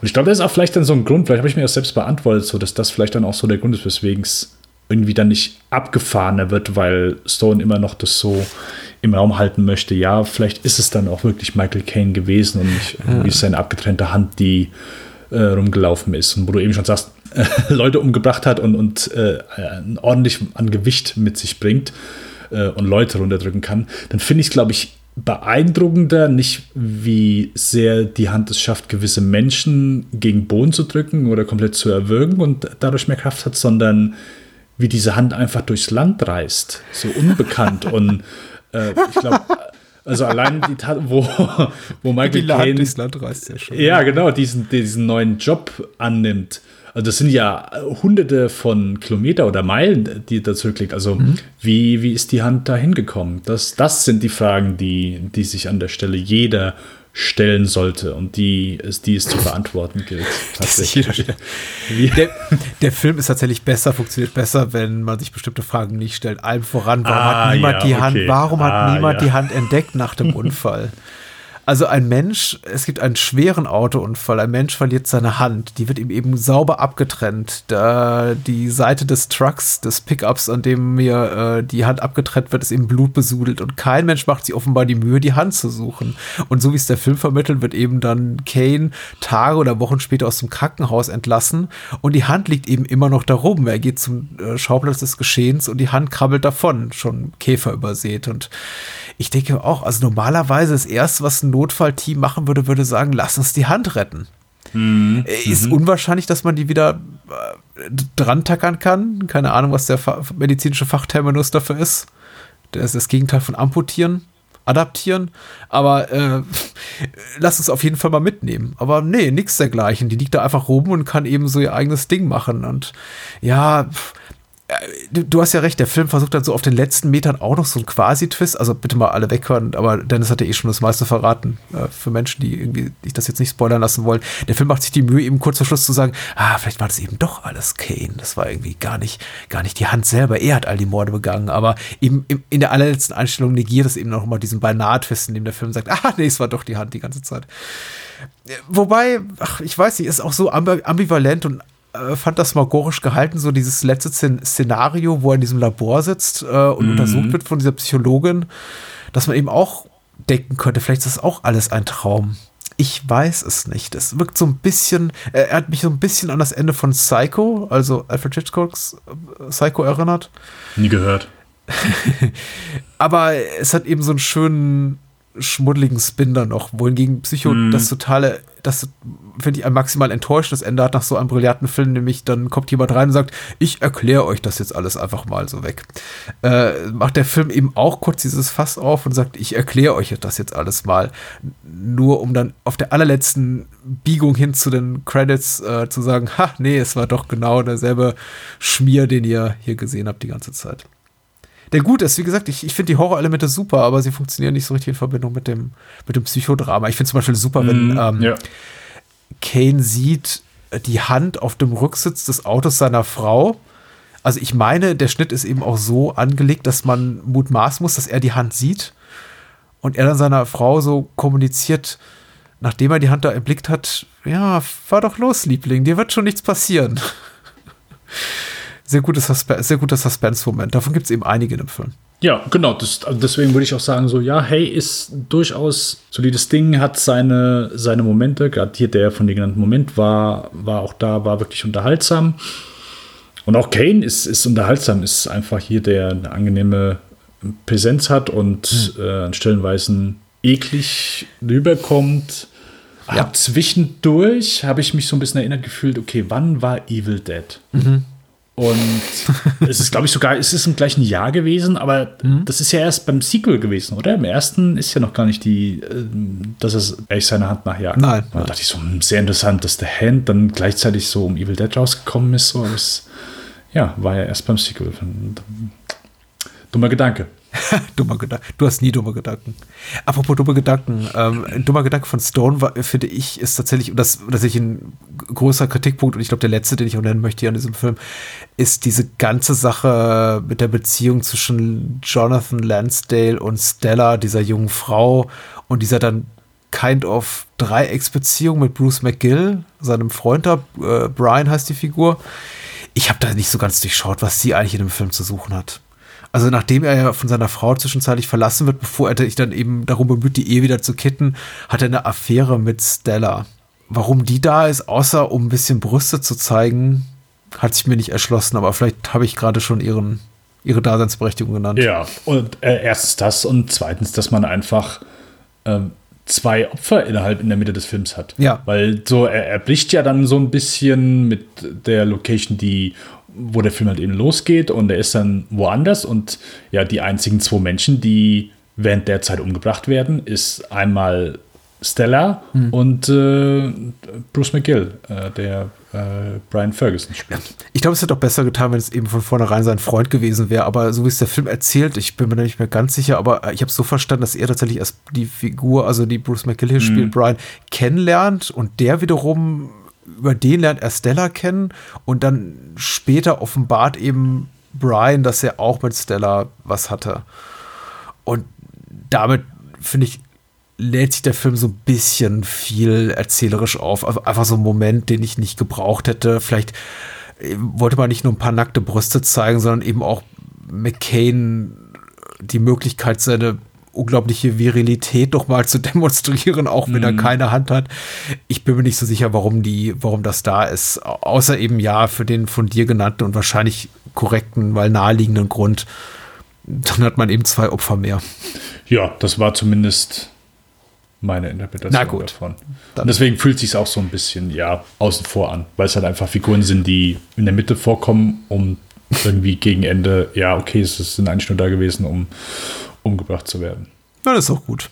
Ja, dann würde ich sagen, lassen wir mal die Hand, äh, Hand sein mhm. und gehen noch nicht direkt zu unserem nächsten und für heute letzten Film, was Salvador ist, den er fünf Jahre später 1986 rausgebracht hat.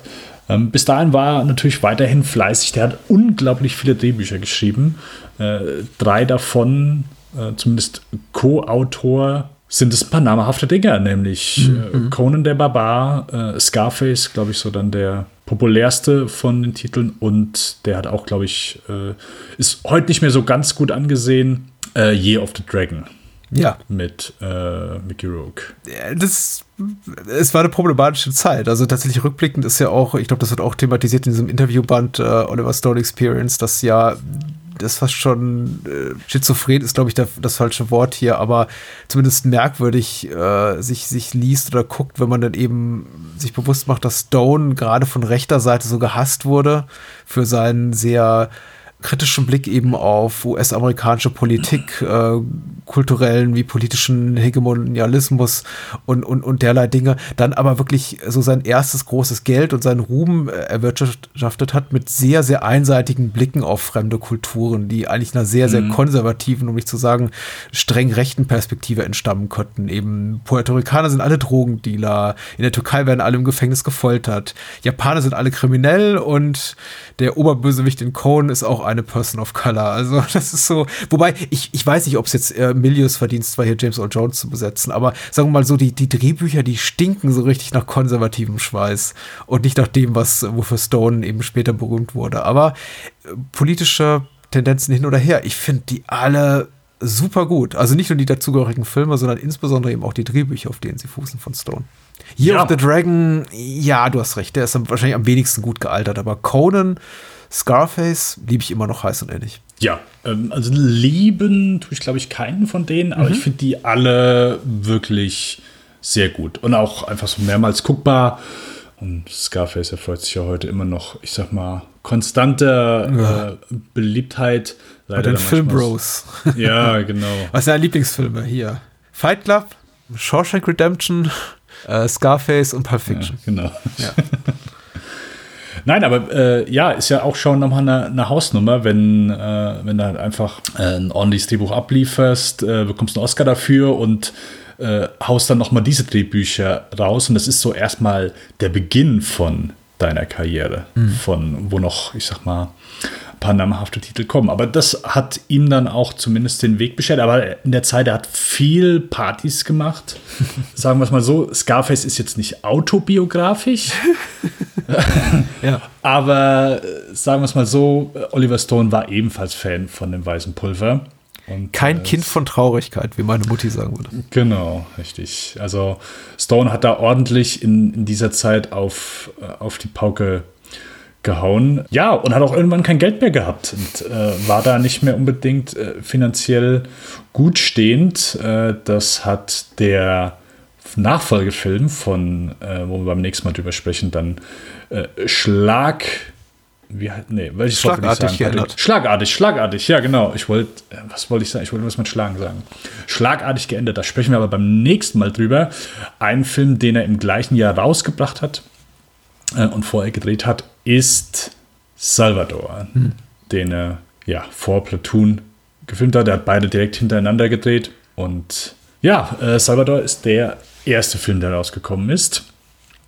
Ähm, relativ unbekannt äh, zu der Zeit, ist wirklich so ein bisschen ja untergegangen, haben es nicht in vielen äh, Kinos gelaufen, haben nicht viele, viele Menschen gesehen. Äh, ich, ich suche mir gerade die Inhaltsangabe raus, da habe ich sie. Der ziemlich heruntergekommene Reporter Richard Boyle fliegt mit seinem Fotografenkollegen Dr. Rock im Jahr 1980 nach El Salvador, wo er den Kampf der rechten Militärregierung gegen die Rebellen dokumentieren soll. Er lässt sich auf ein gefährliches Spiel ein, als er beginnt, für beide Seiten zu arbeiten, da die Regierung Bilder der Rebellen will und die Rebellen an der Popularität interessiert sind. Bald schon ist mitten in der Kampfzone sein und das Leben seiner einheimischen Freundin in Gefahr. Hm. Ja, es ist einer dieser äh, Reporter, geht in ein Kriegsgebiet und versucht darüber zu berichten. Ja, gibt es ja ein paar Titel von. Ich, äh, wir hatten bei Peter Weir hatten wir, wie heißt's? Year of Living Dangerously. Year of Living Dangerously. Ja, in der Hölle, genau. genau. Ja, in der Hölle. Dann haben wir, es gibt noch den Under Fire mit Gene Hackman, Nick Nolte, den ich nie super. gesehen habe bisher. Okay. Ja, hm. okay. Äh, dann einen, den ich auch nicht so gut finde, das ist The Killing Fields mhm. mit äh, Sam Waterston, John Malkovich. Haben wir hier eben Oliver Stones ersten politischen Film mit James Woods in der Hauptrolle, Jim Belushi, ähm, John Savage in, in einer äh, kleinen Nebenrolle. Mhm. Also schon hier durchaus ein namhafter Cast. Äh, Drehbuch hat er zusammen mit Richard Boyle, dem richtigen Richard Boyle, zusammengeschrieben. Also seine erste, jetzt wollte ich gerade sagen, seine erste Drehbucharbeit, ja, genau. Also äh, ist Richard Boyles erste und einzige Drehbucharbeit. Ja. Sie haben sogar mal gesprochen, ja, vielleicht übernimmst du auch die Hauptrolle. Sie haben sogar mal ein paar Testszenen mit ihm gedreht, aber haben dann schnell gemerkt, nee, nee, wir brauchen hier einen, brauchen hier einen richtigen, richtigen Schauspieler, den sie natürlich dann auch dann geholt haben. Ja, Patrick, du hast schon mehrmals über Salvador gesprochen, auf jeden Na, Fall. Mehrmals, ein einziges Mal. Ein einziges Mal. Achso, im Bahnhofskino gab es den noch nicht. Im Bahnhofs Bahnhofskino gab es den noch nicht. Ich glaube auch, weil er uns sich anspringt innerhalb eines solchen Formats. Hm. Aber ich habe bei Journalistenfilm mit dem lieben Patrick, meinem Namensvetter, gesprochen über den Film, auch über den journalistischen Anspruch, den der Film tatsächlich hat und nicht nur auf die sagen wir mal, künstlerische Gestaltung blickend, auf die wir hier so primär gucken. Also wer denn möchte, ich packe auch den Link in die Show Notes, der mag gerne bei Journalistenfilme dem Podcast mhm. äh, reinhören. Es war auch ein gutes Gespräch. Aber ja, so, so kam es eben, dass ich diesen Film innerhalb von zwölf Monaten jetzt zum zweiten Mal sah und ich fühle mich wiederum gut unterhalten, wobei ich dann eben auch sagen muss, Salvador steckt für mich voller erzählerischer Problemchen, die in der Summe es mir schwer machen zu sagen, das ist ein wirklich großartiger Film. Es ist ein Film voller kurzer, kleiner, manchmal etwas längerer Momente künstlerischer, erzählerischer Brillanz. Er hat aber eben genauso viel darin, das mich einfach kalt lässt oder ärgert. Und ich, äh, da du dem Film sehr viel wohlgesonnener bist, habe ich zumindest aus seinem Letterboxd-Rating rausgelesen, wollte ich mal hören, was magst du an Salvador? Komischerweise äh, ist es genau das, was ich, was mir an den anderen Filmen, sei es jetzt, äh, also die ich eben genannt habe, Killing Fields, Year of Living Dangerously, ähm, die Filme sind alle für mich so ein bisschen plotlos mhm. und fühlen sich dann so an, ja, okay, gut, der Reporter ist jetzt da und es hängt so ein bisschen ab und es ist, die Filme wirken alle so für mich mal so ein bisschen äh, Episoden, nicht episodenhaft, aber so, okay, die sind jetzt da und, und äh, machen aktiv nicht unbedingt was, sondern sind immer so, werden halt vom Geschehen hin und her geschmissen. So, und also dieses passive, dieses gefühlt passive Verhalten fand ich immer dann etwas träge. Hier, keine Ahnung, mich, mich hat er auch hier beim zweiten Mal wirklich gut mitgenommen. Ich finde James Woods, äh, problematische Person im realen Leben, aber ja. durchaus ein sehr begabter Schauspieler. Ich finde ihn wirklich großartig in vielen Rollen und ich finde den auch, der mich hier vielleicht besser über diverse Längen, die du vielleicht dann gespürt hast, äh, tragen konnte, weil ich mit ihm sehr mitgefühlt habe. Also der, der reale Richard Boyle, der ist ja wirklich eine, glaube ich, sehr unangenehme Person. Zumindest äh, James Woods äh, sollte ihn so ein bisschen begleiten und hat ihn wohl gehasst. Äh, ja. Äh, durchgehen konnte, konnte gar nicht mit ihm. Das ging wohl gar nicht, weil beide auch so vom Personentyp so komplett unterschiedlich sind. Und ich finde, James Woods verleiht ihm auf jeden Fall äh, eine gewisse Art von Sympathie, Menschlichkeit und das braucht es dann, glaube ich, auch bei so einem Charakter, denn von dem, was man so über Richard Boyle gehört hat, ist es dann, glaube ich, noch nicht der einfachste Genosse, den man begleiten kann. Ähm, hier, ich finde den Film, ich finde ihn sehr spannend. Ich finde die allgemein, die ganze Situation ist sehr angespannt. Klar ist es auch immer in den, in den anderen Filmen, die in einer äh, Kriegszone spielen oder zumindest in einer, in einer Gegend, in einer Stadt, in einem Land, wo einfach diese konstante Spannung herrscht. Ich finde, das bringt der Film sehr gut rüber. Ähm, aber auch so die Angst einfach vor, ja, okay, hier, das, das ist, glaube ich, das sind welche von der Miliz. Es gibt hier eine Stelle, mhm. wo äh, Jim Belushi mit äh, ein paar Jungs, unter anderem der Bruder von James Woods Freundin, äh, aus dem Laden kommt. James Woods kommt auch noch hinterher und sie trinken ein bisschen mhm. und machen dann da so ein paar Leute an. Und das ist jetzt keine Szene, die, ich sag mal, in Gewalt endet, aber durchaus jedes Mal, wenn ich sie sehe, finde ich, dass die sehr langgezogen ist und dass diese Szene, diese Spannung auch wirklich gut und langsam auseinanderzieht.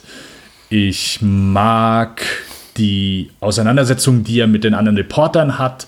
Ähm, ich kann das auch so nachvollziehen, weil er kritisiert dann an all den anderen Reportern, ja, okay, hier, äh, was ihr macht hier, das ist gar kein richtiger Journalismus, weil ihr, ihr, ihr hockt einfach, ihr seid die ganze Zeit hier im Hotel, euch geht es durchgehend gut und wenn ihr mal irgendwas zu berichten habt, dann stellt ihr euch aufs Dach, mhm. lässt die Kamera irgendwie im Hintergrund irgendwas filmen, aber im Grunde macht ihr nichts. Und das, was ich tue, das, was ich mache, das ist wirklich äh, Journalismus. Stone hat es mal so in einem Interview als äh, Gonzo-Journalismus betitelt, das, was mhm. hier Hunter S. Thompson gemacht hat, also wirklich nicht nur einfach darüber berichten, sondern wirklich mitfühlen, mitleben, äh, sich quasi als Reporter in das Geschehen mit einfügen. Und das so als Gesamtpaket finde ich hier sehr gut erzählt, sehr packend erzählt ähm, und auch sehr gut gespielt und durchaus mit ein paar sehr harten Momenten äh, zwischendurch gestückt. Mhm in der Art, wie du die Szenen beschreibst oder die Szenen abfolgen, wie das Ganze auch so dramaturgisch konstruiert ist, so zu einem großen Ganzen, da würde ich dir überhaupt nicht widersprechen. Das ist schon, Längen ist vielleicht auch falsch, ich weiß gar nicht, ob ich es so gesagt habe, aber der Film verliert mich eben ein bisschen emotional, wo ich nicht ganz bei dir bin, ist eben der, der Aspekt der Empathie für die Hauptfigur. Ich gebe dir recht, nach allem, was man hört, ist die Art und Weise, wie James Woods Richard Boyle porträtiert, sehr, sehr viel sympathischer angelegt, als es der echte Richard Boyle war, der wirklich ein Arsch mit Ohren gewesen sein muss, mit dem auch Oliver Stone mutmaßlich nicht besonders gut klarkam, der ihn aber doch dann irgendwo fasziniert hat, einfach als, äh, ja, als richtiger Windhund, als äh, mhm. skrupelloser und anscheinend auch furchtloser Journalist, der sich in die Mitte des Kriegsgeschehens äh, äh hier wirft. Ist schon eine faszinierende Stone-Figur tatsächlich. Ähm, alter Ego von Stone, ich weiß nicht, vielleicht auch davon ein bisschen. Ich verstehe auf jeden Fall jeder Minute, warum Stone diesen Film macht er scheitert für mich so tatsächlich ein bisschen als, als Erzählkino oder ein bisschen profaner ausgedrückt als Unterhaltungskino, weil hm. ich schon mhm. das Gefühl habe, der, er hat so einen quasi dokumentarischen Anspruch. Er zeigt unglaublich viel, viele Momente, die fußen auf eben autobiografischen Erzählungen von Richard Boyle, auf seinen Reportagen. Und dann wiederum vermixt, vermixt Stone es eben mit seiner eigenen politischen Agenda, wo hingegen, ich glaube, dass Richard Boyle im echten Leben zumindest kein wirklich so politischer Mensch war. Was jetzt kein Problem ist, weil Richard, der Richard Boyle, den wir hier sehen, das ist eine fiktive Figur. Der hat nicht den Anspruch, einfach eine, eine naturgetreue Darstellung zu sein der, der, der, der echten historischen Figur. Aber ich glaube, es passt für mich nicht so ganz zusammen, weil es schon so Message-Kino ist, das, was Stone dann in späteren Jahren auch vermehrt machen sollte, dabei aber den Anspruch hat an auch ein journalistisches Dokument zu sein oder ein zeithistorisches, ein historisches Zeugnis, Abbild von einer echten problematischen Konfliktlage. Und Stone macht das eben, indem er auch die ganzen Ereignisse, die sich dort abspielten in Südamerika, extrem verdichtet auf eine relativ kurze Zeitspanne. Und das macht es für mich eben in letzter Konsequenz unglaubwürdig und irgendwie auch unbefriedigend, weil der Film dadurch überladen wirkt und wir sehr, sehr viele fast schon ikonografische Momente haben von Regierungsumstürzen und dann wird der Diktator umgebracht und dann wird eben, dann kommt es zu diesem Aufstand in dieser Messe und dann kommt äh, am schlimmsten, finde ich, in dem Moment mit der Erschießung der vier Nonnen und der vorhergehenden Vergewaltigung, wo ich denke, oh, das jetzt auch noch. Es ist alles ein bisschen viel. Also ein Problem, mhm. was für mich im weitesten Sinne auch schon die Hand vorher geplagt hat. Alles so ein bisschen, also weniger wäre mehr gewesen. Da hat er recht schnell gelernt und ich glaube im Platoon auch schon relativ gut umgesetzt, wie man über ein Krisengebiet, ein Kriegsgebiet erzählt und die Menschen, die sich daran tümmeln, ohne das eben alles personell wie äh, storyseitig zu überfrachten ganz schlimme Frauenfiguren in diesem Film, die eigentlich wieder nur darum dafür, dafür da sind, als Love Interest zu dienen, mhm. äh, als Vergewaltigungs- und Mordopfer. Und wenn sie dann eben sowas haben wie eine so ein echtes Innenleben, dann ist es komplett hohl. Dann ist es eben die, diese, diese Journalistin Polite Axelrod, die, also ich habe selten eine so, so misogyne Frauenfigur äh, gesehen in einem Film. Die wird eigentlich nur als, weiß ich, die wird unter Drogen gesetzt, ist äh, beruflich komplett inkompetent Und wenn sie dann eben mal ihre journalistische Berufung ausübt, tut sie das in einer Art und Weise, die einfach nur so ehrfürchtig ist vor dem US-amerikanischen äh, Polizsystem und damit eben auch komplett Stones äh, Haltung widerspricht. Also ganz ekelhaft merkwürdige Figur, was doppelt eklig ist, weil es eben auch wohl eine echte, echte Person ist, auf der das beruht. Und die dann auch, glaube ich, gesagt hat im Folge der, der Veröffentlichung des Films, nee, so, das geht gar nicht, was ihr mit mir gemacht habt. Aber ja, es fällt mir schwer zum Punkt zu kommen. Ich, es ist inszenatorisch toll, der Score ist toll, die Opening Credits sind toll, ähm, die Musik eben von Georges Delrue ist, ist fantastisch, ganz treibend und unkonventionell hier die Orchestrierung. Woods zu dem Zeitpunkt seiner Karriere, also nachdem er hier sowas gemacht hat wie, wie The Onion Field oder Videodrome, Videodrome oder ähm, es war einmal in Amerika ja hier mit, mit Leone, ganz toller mhm. Schauspieler. Ich, 80er, 90er, James Woods ist toll. Auch wenn er mutmaßlich ein ekelhafter, nicht mutmaßlich verbirgt ein ekelhafter Mensch ist im echten Leben. Aber nee, da ist ganz viel richtig dran, aber es ist einfach nicht so, der Film hat mich nicht erreicht, menschlich. Ja, kann ich, kann ich nachvollziehen. Kann ich, kann ich durchaus nachvollziehen, weil wie gesagt, mir geht es normalerweise oft mit diesen Reporter wird irgendwo ins Kriegsgebiet abgesetzt, hingeschickt oder äh, findet sich irgendwie dort wieder und, und muss mhm. dort irgendwie über die, die Unruhen berichten. Ich kann auch jeden deiner Punkte nachvollziehen. Und ich würde denn auch so unterscheiden. Ich, deswegen, ich glaube, ich, deswegen, ich habe mich, mich hat es eben so ein bisschen gestört, dass ich glaube ich gar nicht so festmachen kann, weswegen Salvador da für mich so ein bisschen raussticht.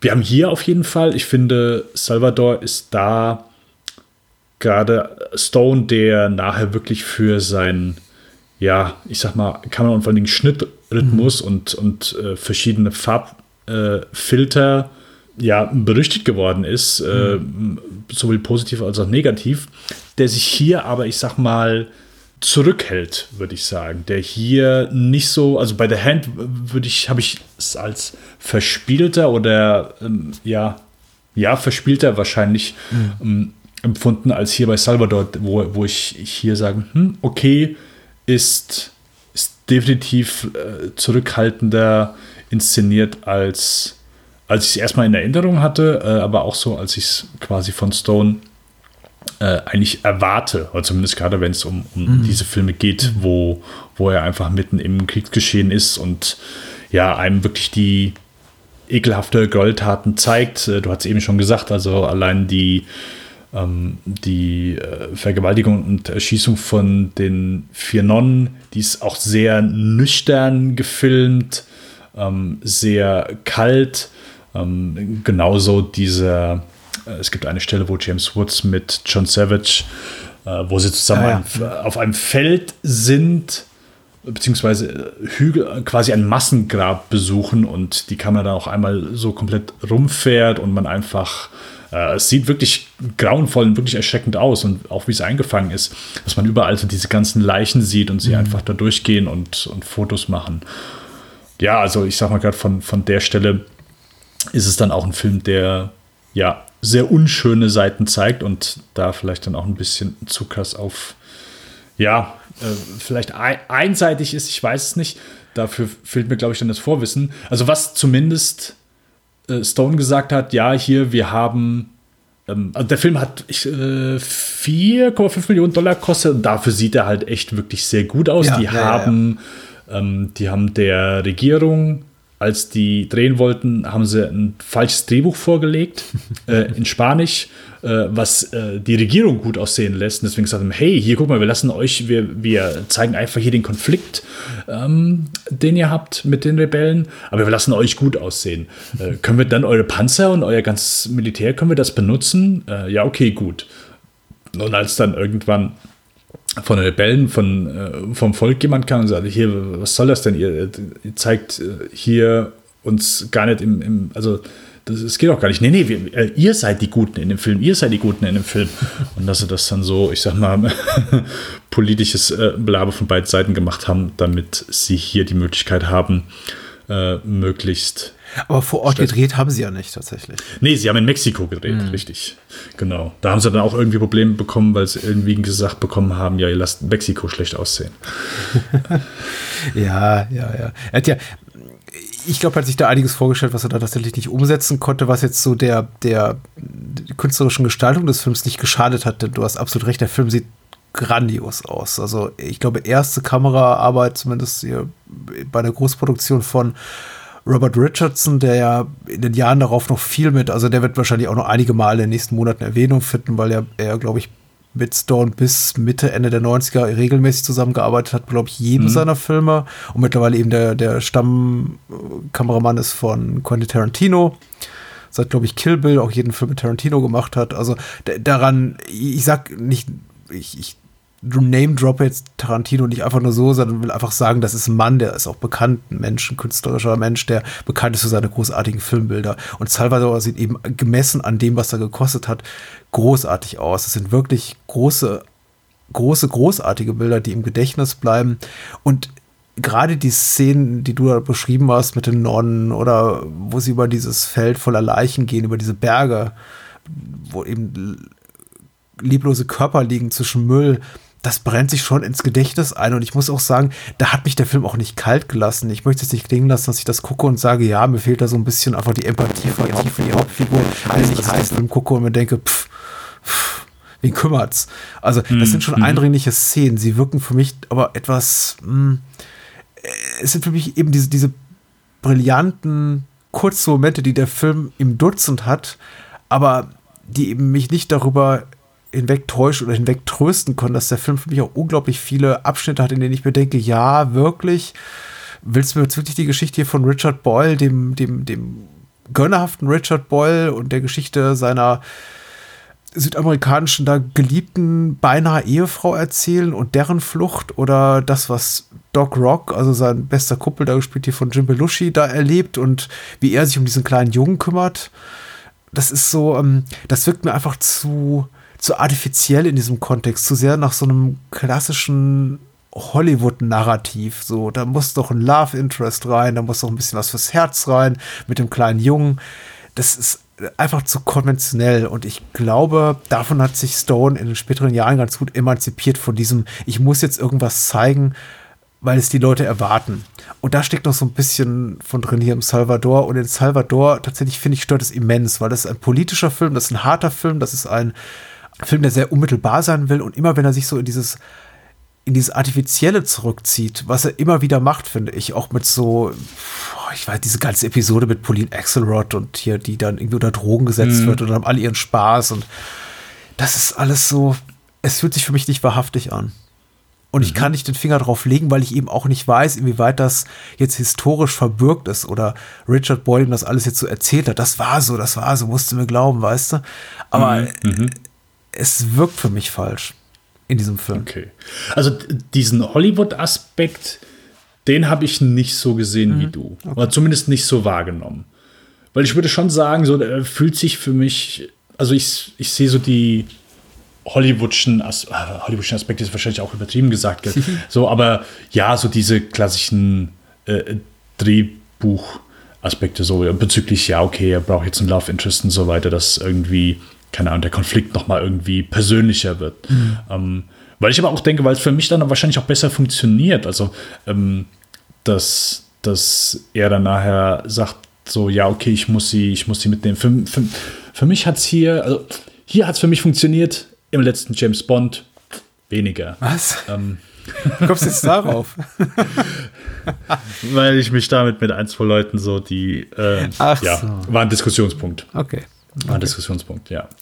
Das, also das war ja gerade gegen Ende, also äh, James Woods hat während der Arbeiten hat gegen Ende wohl gesagt, ey, hier, äh, das hier, du, du musst ein bisschen was für dem Publikum geben, weil mhm. das hier ist ja nur negativ so. Also jetzt, wir sprechen über das Ende. Mhm. Ähm, deswegen werden wir jetzt das Ende, ich werde ein bisschen drüber reden. Patrick, ich weiß immer nicht so, also ich würde halt denken, hey, wenn wir über die Filme sprechen, dann denke ich so, ich höre mir das doch nicht an wenn ich den Film nicht kenne, nicht gesehen habe. Deswegen bin ich immer so hin und her gerissen, äh, beziehungsweise denke eigentlich, eigentlich könnte ich ja äh, spoilen, weil wir sprechen über den Film und äh, ich glaube auch nicht, nicht, dass man Salvador wirklich guckt für seine Spannungsmomente, weil man sagt, oh, wie geht das wohl alles aus? Ich bin so gespannt. Also das ist äh, hm, das ja, ist, ja, ein paar doch, Stellen würde ich schon sagen. Ja, doch ein paar. Also okay. vielleicht habe ich einfach ein bisschen mehr Spannungskino in dem Film wahrgenommen okay. als du. Ich glaube, das ist, glaube ich, so das, wo, wo wir beide so die, die Unterschiede sehen. Mhm. Aber äh, was ich eben meinte bezüglich des, des Endes, also James Woods hat Oliver Stone dann so vorgeworfen, hey, hier ist alles scheiße am Ende. Der verliert seine Frau und seinen äh, Ziehsohn, äh, der die Bilder in der Kamera sind weg. Mhm. Also ist halt einfach alles scheiße. Und dann gab es wohl einer der letzten Momente, wo sie diese Szene gedreht haben, wo James Woods nochmal dann, kurz nachdem er äh, erschossen werden sollte, sitzt er nochmal mit seinen, mit den Leuten da am Tisch und feiert so ein bisschen mit denen. Und sie hatten nur diesen einen Take, den sie machen konnten. Und dann ist James Woods wohl zu hier dem äh, Props-Typ gegangen, hat ja. gesagt, hier, bau mir mal hier in Schuh so eine kleine, äh, kleine Stelle rein, wo, wo ich einen Film reinpacken könnte. So. So. ohne dass Oliver Stone das wusste. Und er hat gesagt, hier ist Oliver Stone ist extra nochmal James Woods, hier bitte keine Scheiße bauen und so weiter in der Szene, wir können die nur einmal drehen. Äh, bau bitte keine Scheiße, wir brauchen das. Okay, James Woods dreht die Szene und währenddessen siehst du richtig so, er holt den Schuh halt raus und die Kamera will eigentlich weitergehen, aber oh nee, James Woods macht irgendwas, okay. Und er holt es raus und zeigt so, ah, guck, hier hatte ich doch einen Film drin und so weiter. Oliver Stone ist wohl ausgerastet danach und äh, hat gesagt, was soll die Scheiße, was soll die Scheiße? Und ja, ähm, James Woods ist halt James Woods. Und ich finde es sehr interessant, wenn du, wenn du, äh, wenn du, es gibt auf, ich habe die Blu-ray mir geholt und wenn du mhm. da das Making-of guckst, beziehungsweise einfach so ein Bericht halt über die Filme, die Dreharbeiten, gegen Ende, James Woods erzählt es dann halt so, ja, an Oliver Stone fand das gar nicht gut und so weiter. Und dann siehst du so Umschnitt auf Oliver Stone, 30 Jahre später, der erzählt die Geschichte, ja, genau. Und da kam dann die Szene, ja, ist eine tolle Szene, wo, wo James Woods dann da den Film rausholt, ja. Groß, großartige Szene, great scene, great scene, so völlig, völlig unkommentiert. Ja. ja. ja, ja. Aber ich habe durch, durch, die, durch diese ganzen Punkte habe ich es nicht so hollywoodisiert wahrgenommen wie du. Außer vielleicht, ja, vielleicht der, der Tod von John Savage. Ja, ich glaube, ich habe ein ähnliches Pro Pro Problem. Das klingt furchtbar. Ich bin zu kritisch dem Film gegenüber. Ich fand ihn ja gut. So ist es ja nicht. Aber es muss ja auch noch Steigerungsmöglichkeiten geben. Und ungleich jetzt eben zu anderen Karrieren, die wir besprochen haben, die gleich von 0 auf 100 gehen, ist eben Stone jemand, der geht von, für mich von 10 auf 30 auf 60. So. Und da ist mhm, eben Salvador. Mhm. Also, wobei ich nicht sagen möchte, dass äh, Hunt irgendwie eine 30 ist. Also, der hat, ich finde ihn ähnlich gut wie Salvador, eben bloß auf eine völlig andere Art und Weise. Salvador mhm. ist aber der ambitioniertere Film. Ich finde grandios, ja, was, ja, er, ja. Was, was, er in der Lage ist zu leisten für das geringe Budget, auch ähm, in Anbetracht der äh, finanziellen Möglichkeiten, die er hatte, weil das ist dieser hier aber eben auch Platoon sind relativ gering budgetierte Filme, mit dem Unterschied eben, dass Salvador überhaupt kein Geld einspielte und Platoon ein Mega-Blockbuster war und über 100 Millionen Dollar einspielte. Ich weiß noch nicht mal, woran es liegt. Wahrscheinlich, weil Platoon die amerikanischere Geschichte ist oder die bessere Heldengeschichte. Salvador mhm. ist eben eine Anti-Heldengeschichte und die Figur, die noch am ehesten als ähm, konventioneller Heldentyp taugen würde, nämlich John Savage, den du gerade bereits angesprochen hast, hier als äh, John Cassidy, der eben zu Beginn quasi so, quasi so den etwas etwas, ich möchte mal sagen, den, den besseren Menschen, aber den idealistischeren Reportertyp darstellt oder den idealeren Reportertyp, der nämlich wirklich sagt, ich gehe dahin, wo es weh tut und du musst einfach alles geben für das Filmbild und irgendwie, du, du gehst drauf, aber die, die, die Bilder leben weiter. ähm, es gibt doch hier, äh, genau, ich, ich, ich will die, die The Nobility of Human Suffering einfangen. Mhm. Die Größe des menschlichen Leidens. Mhm, okay. Das ist eigentlich so die Figur, von der ich als ich glaube, gemutmaßtes Publikum, gemutmaßtes Publikum, ich bin ja Teil des Publikums, von der ich denke, ja, mit dem möchte ich eigentlich viel, viel mehr, viel, viel mehr Zeit verbringen, weil der ist irgendwie nicht so kaputt wie, wie, wie James Woods. Und ich glaube, Woods tut alles dafür, seine Figur, also Richard Boyle, den echten Richard Boyle, so in die Art, wie er ihn wahrgenommen hat, ein bisschen glatt zu bügeln und ihn sympathischer zu machen. Und wie gesagt, sie haben da so ein paar Drehbuchkniffe, mhm. diese Liebelei mit dieser jungen Frau und dem Kind und der Junge, der sich dann eben mit Doc Rock anfreundet und so weiter und so fort. Und überhaupt die Tatsache, dass James Belushi da eben mitspielt und dem Ganzen so einen leicht humoristischen Anspruch Strich gibt, wobei man eben sagen muss, äh, zu dem Zeitpunkt war eben James Belushi auch noch nicht der, der Comedy-Typ, sondern eigentlich eher so ein TV-Schauspieler und eben eher zufällig der Bruder von John Belushi. Die, die machen alles richtig, aber es passt für mich so letzter Konsequenz nicht. Ich habe das Gefühl, da wird eigentlich ein sehr, sehr unbequemer, schroffer Film mit einem klaren politischen Statement versucht, in so ein dramaturgisch relativ konventionelle Erzählweise eingeschnürt äh, soll da werden. Ich glaube, den Satz habe ich nicht korrekt zu Ende gebracht. Und daran scheitert es dann für mich da so, so, so ein bisschen.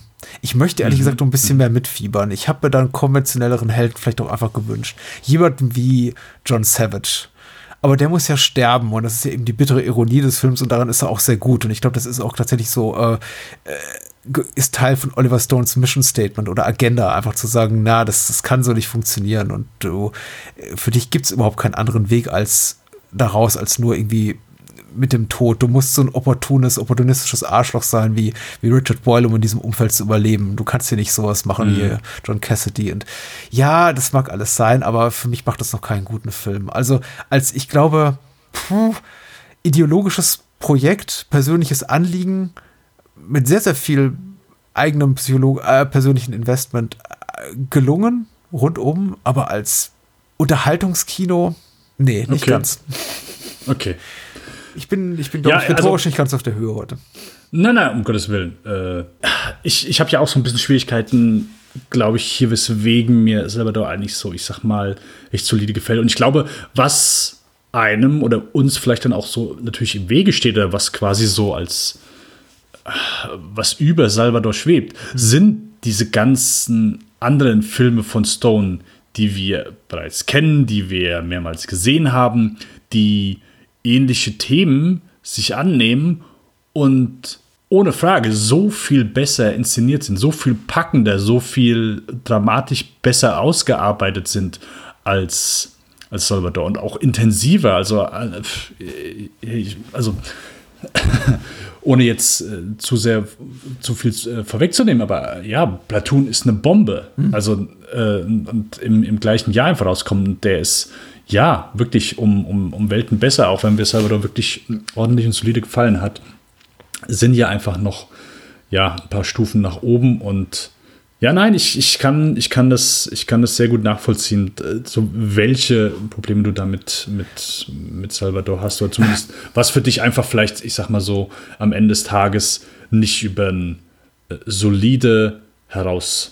Ach, du verdammt solide. Ich habe mich ja, wie gesagt, gut unterhalten gefühlt. Aber es, wie gesagt, das ist, wie gesagt, sage ich häufig, wie gesagt, wie gesagt, wie gesagt, ähm, passt für mich alles nicht so zusammen, gibt kein harmonisches Ganzes, so als irgendwie homogene Masse ist der Film, taugte mhm. für mich nicht so gut wie als Ansammlung von Episödchen, die mir sehr, sehr gut gefallen haben. Aber viel wichtiger wahrscheinlich noch, weil wir sind ja hier ein filmografischer Podcast und es geht ja auch so ein bisschen darum, die, die künstlerische Entwicklung eines äh, Filmschaffenden abzubilden. Für Oliver Stones natürlich Entwicklung als Regisseur unglaublich wichtig, Salvador, möchte ich auch irgendwie nicht unbetont lassen. Da ist alles drin, stilistisch noch nicht mal so auffällig, weil da hat er sich noch sehr, sehr rasant und auch in ganz andere Richtung weiterentwickelt. Also was so Editing und Kamera betrifft, aber erzählerisch, was die Figurenanlage betrifft und eben auch seine politische Haltung, sehr, sehr stark schon das äh, enthalten, was er dann eben in späteren Filmen auch machen würde. Und ich meine auch gelesen zu haben, dass er für Salvador zum Beispiel auch ganz stark kritisiert wurde für diese, diese Vermischung von fiktionalen und realen Figuren und quasi oder, oder karikierten, also fast schon Karikaturen gleichenden Abziehbildern echter historischer Figuren, wie dieser ähm, hier Botschafter äh, in, in El Salvador, der ja auch auf einer echten Person beruht, aber der, deren Namen er nicht trägt und die, der, die er hier sehr negativ darstellt. Also, äh, was ihm dann später, ich glaube, Kontext von JFK extrem von Kritikerseite, von einigen Kritikerseiten auf die Füße gefallen ist. So, das darfst du aber so nicht zeigen, weil das entspricht ja nicht der Wahrheit. Und da würde ich sagen, drauf geschissen, solange es eben der, äh, dem Spannungsmoment dienlich ist oder dem Vermitteln einer, einer Haltung. Aber er kann es besser. Ja. Und das zeigt er dann später. Das, das ist richtig. Nee, schöne, schöne Schlussworte auf jeden Fall für Sabaton. Würde ich auch so genauso sehen, dass hier, hier hat Oliver Stone Blut geleckt, hier hat er gemerkt, oh, okay, hier möchte ich, hier möchte ich hin. So die, die ersten beiden Filme waren eher im übernatürlichen Horror-Genre angesiedelt und vielleicht hat er sich auch da einfach nie, vielleicht wäre da mehr gegangen, hätte er sich anderen Themen gewidmet.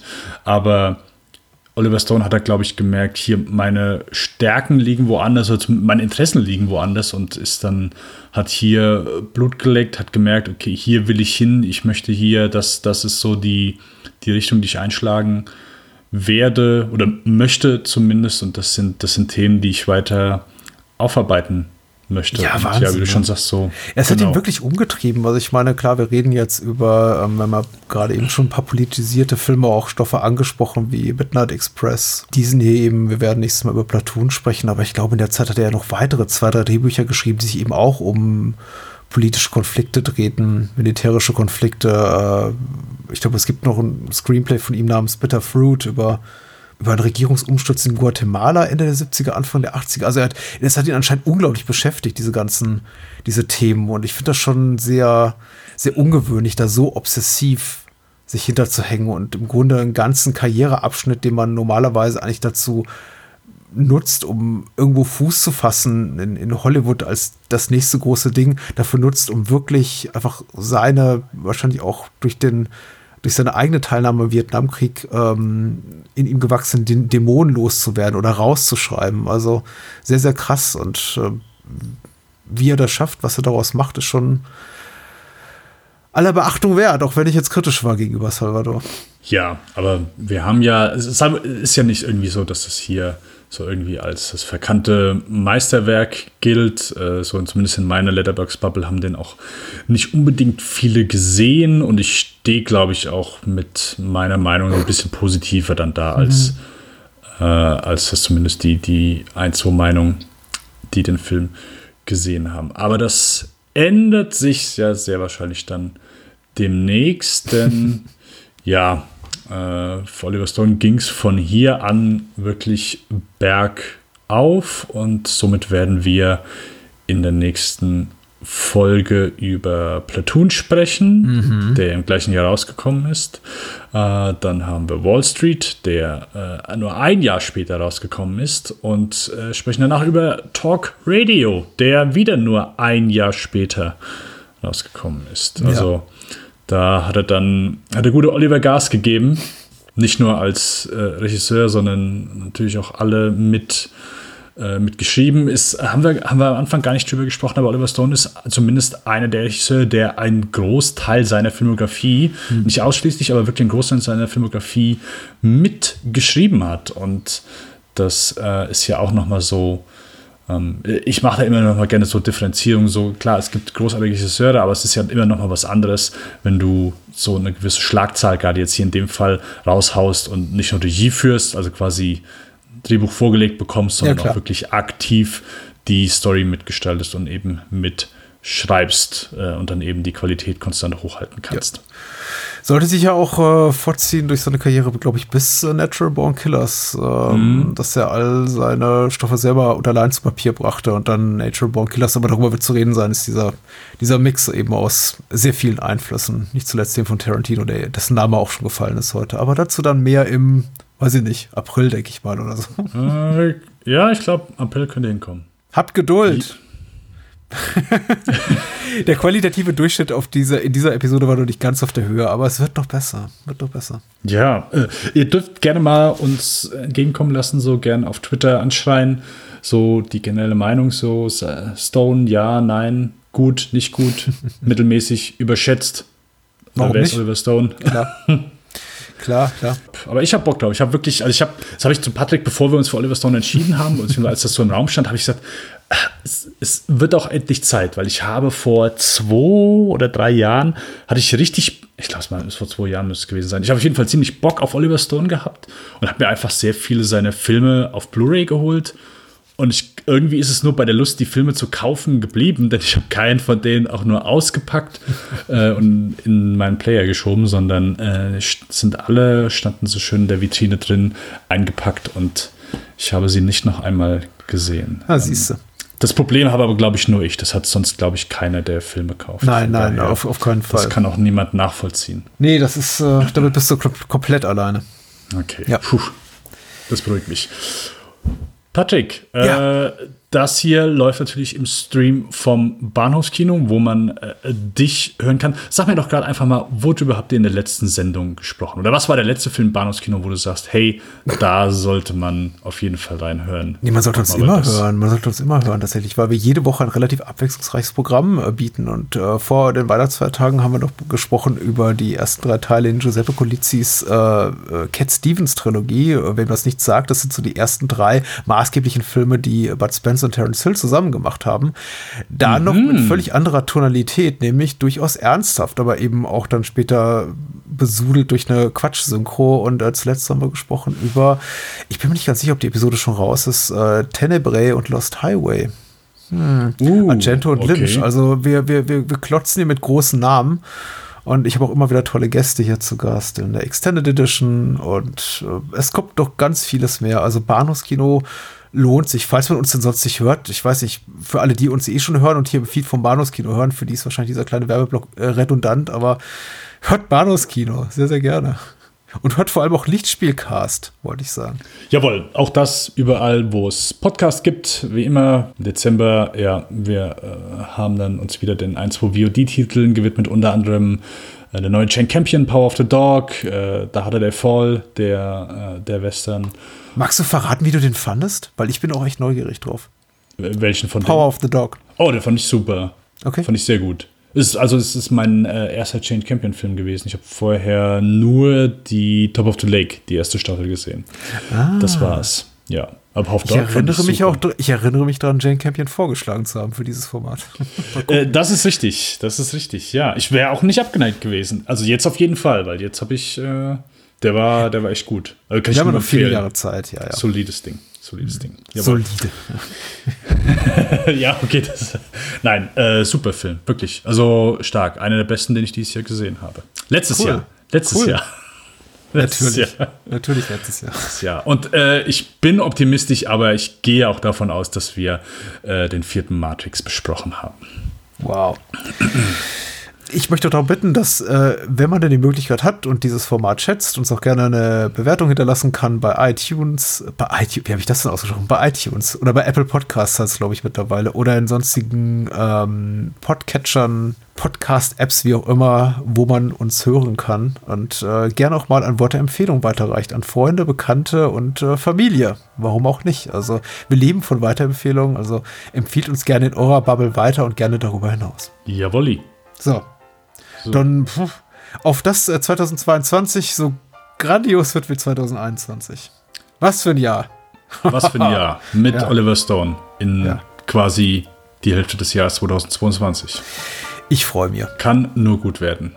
Bis dahin an alle da draußen, guckt ein paar gute Filme und äh, ja, bleibt gesund. Wir hören uns im Februar. Macht's jo. gut. Bis bald. Ciao, ciao.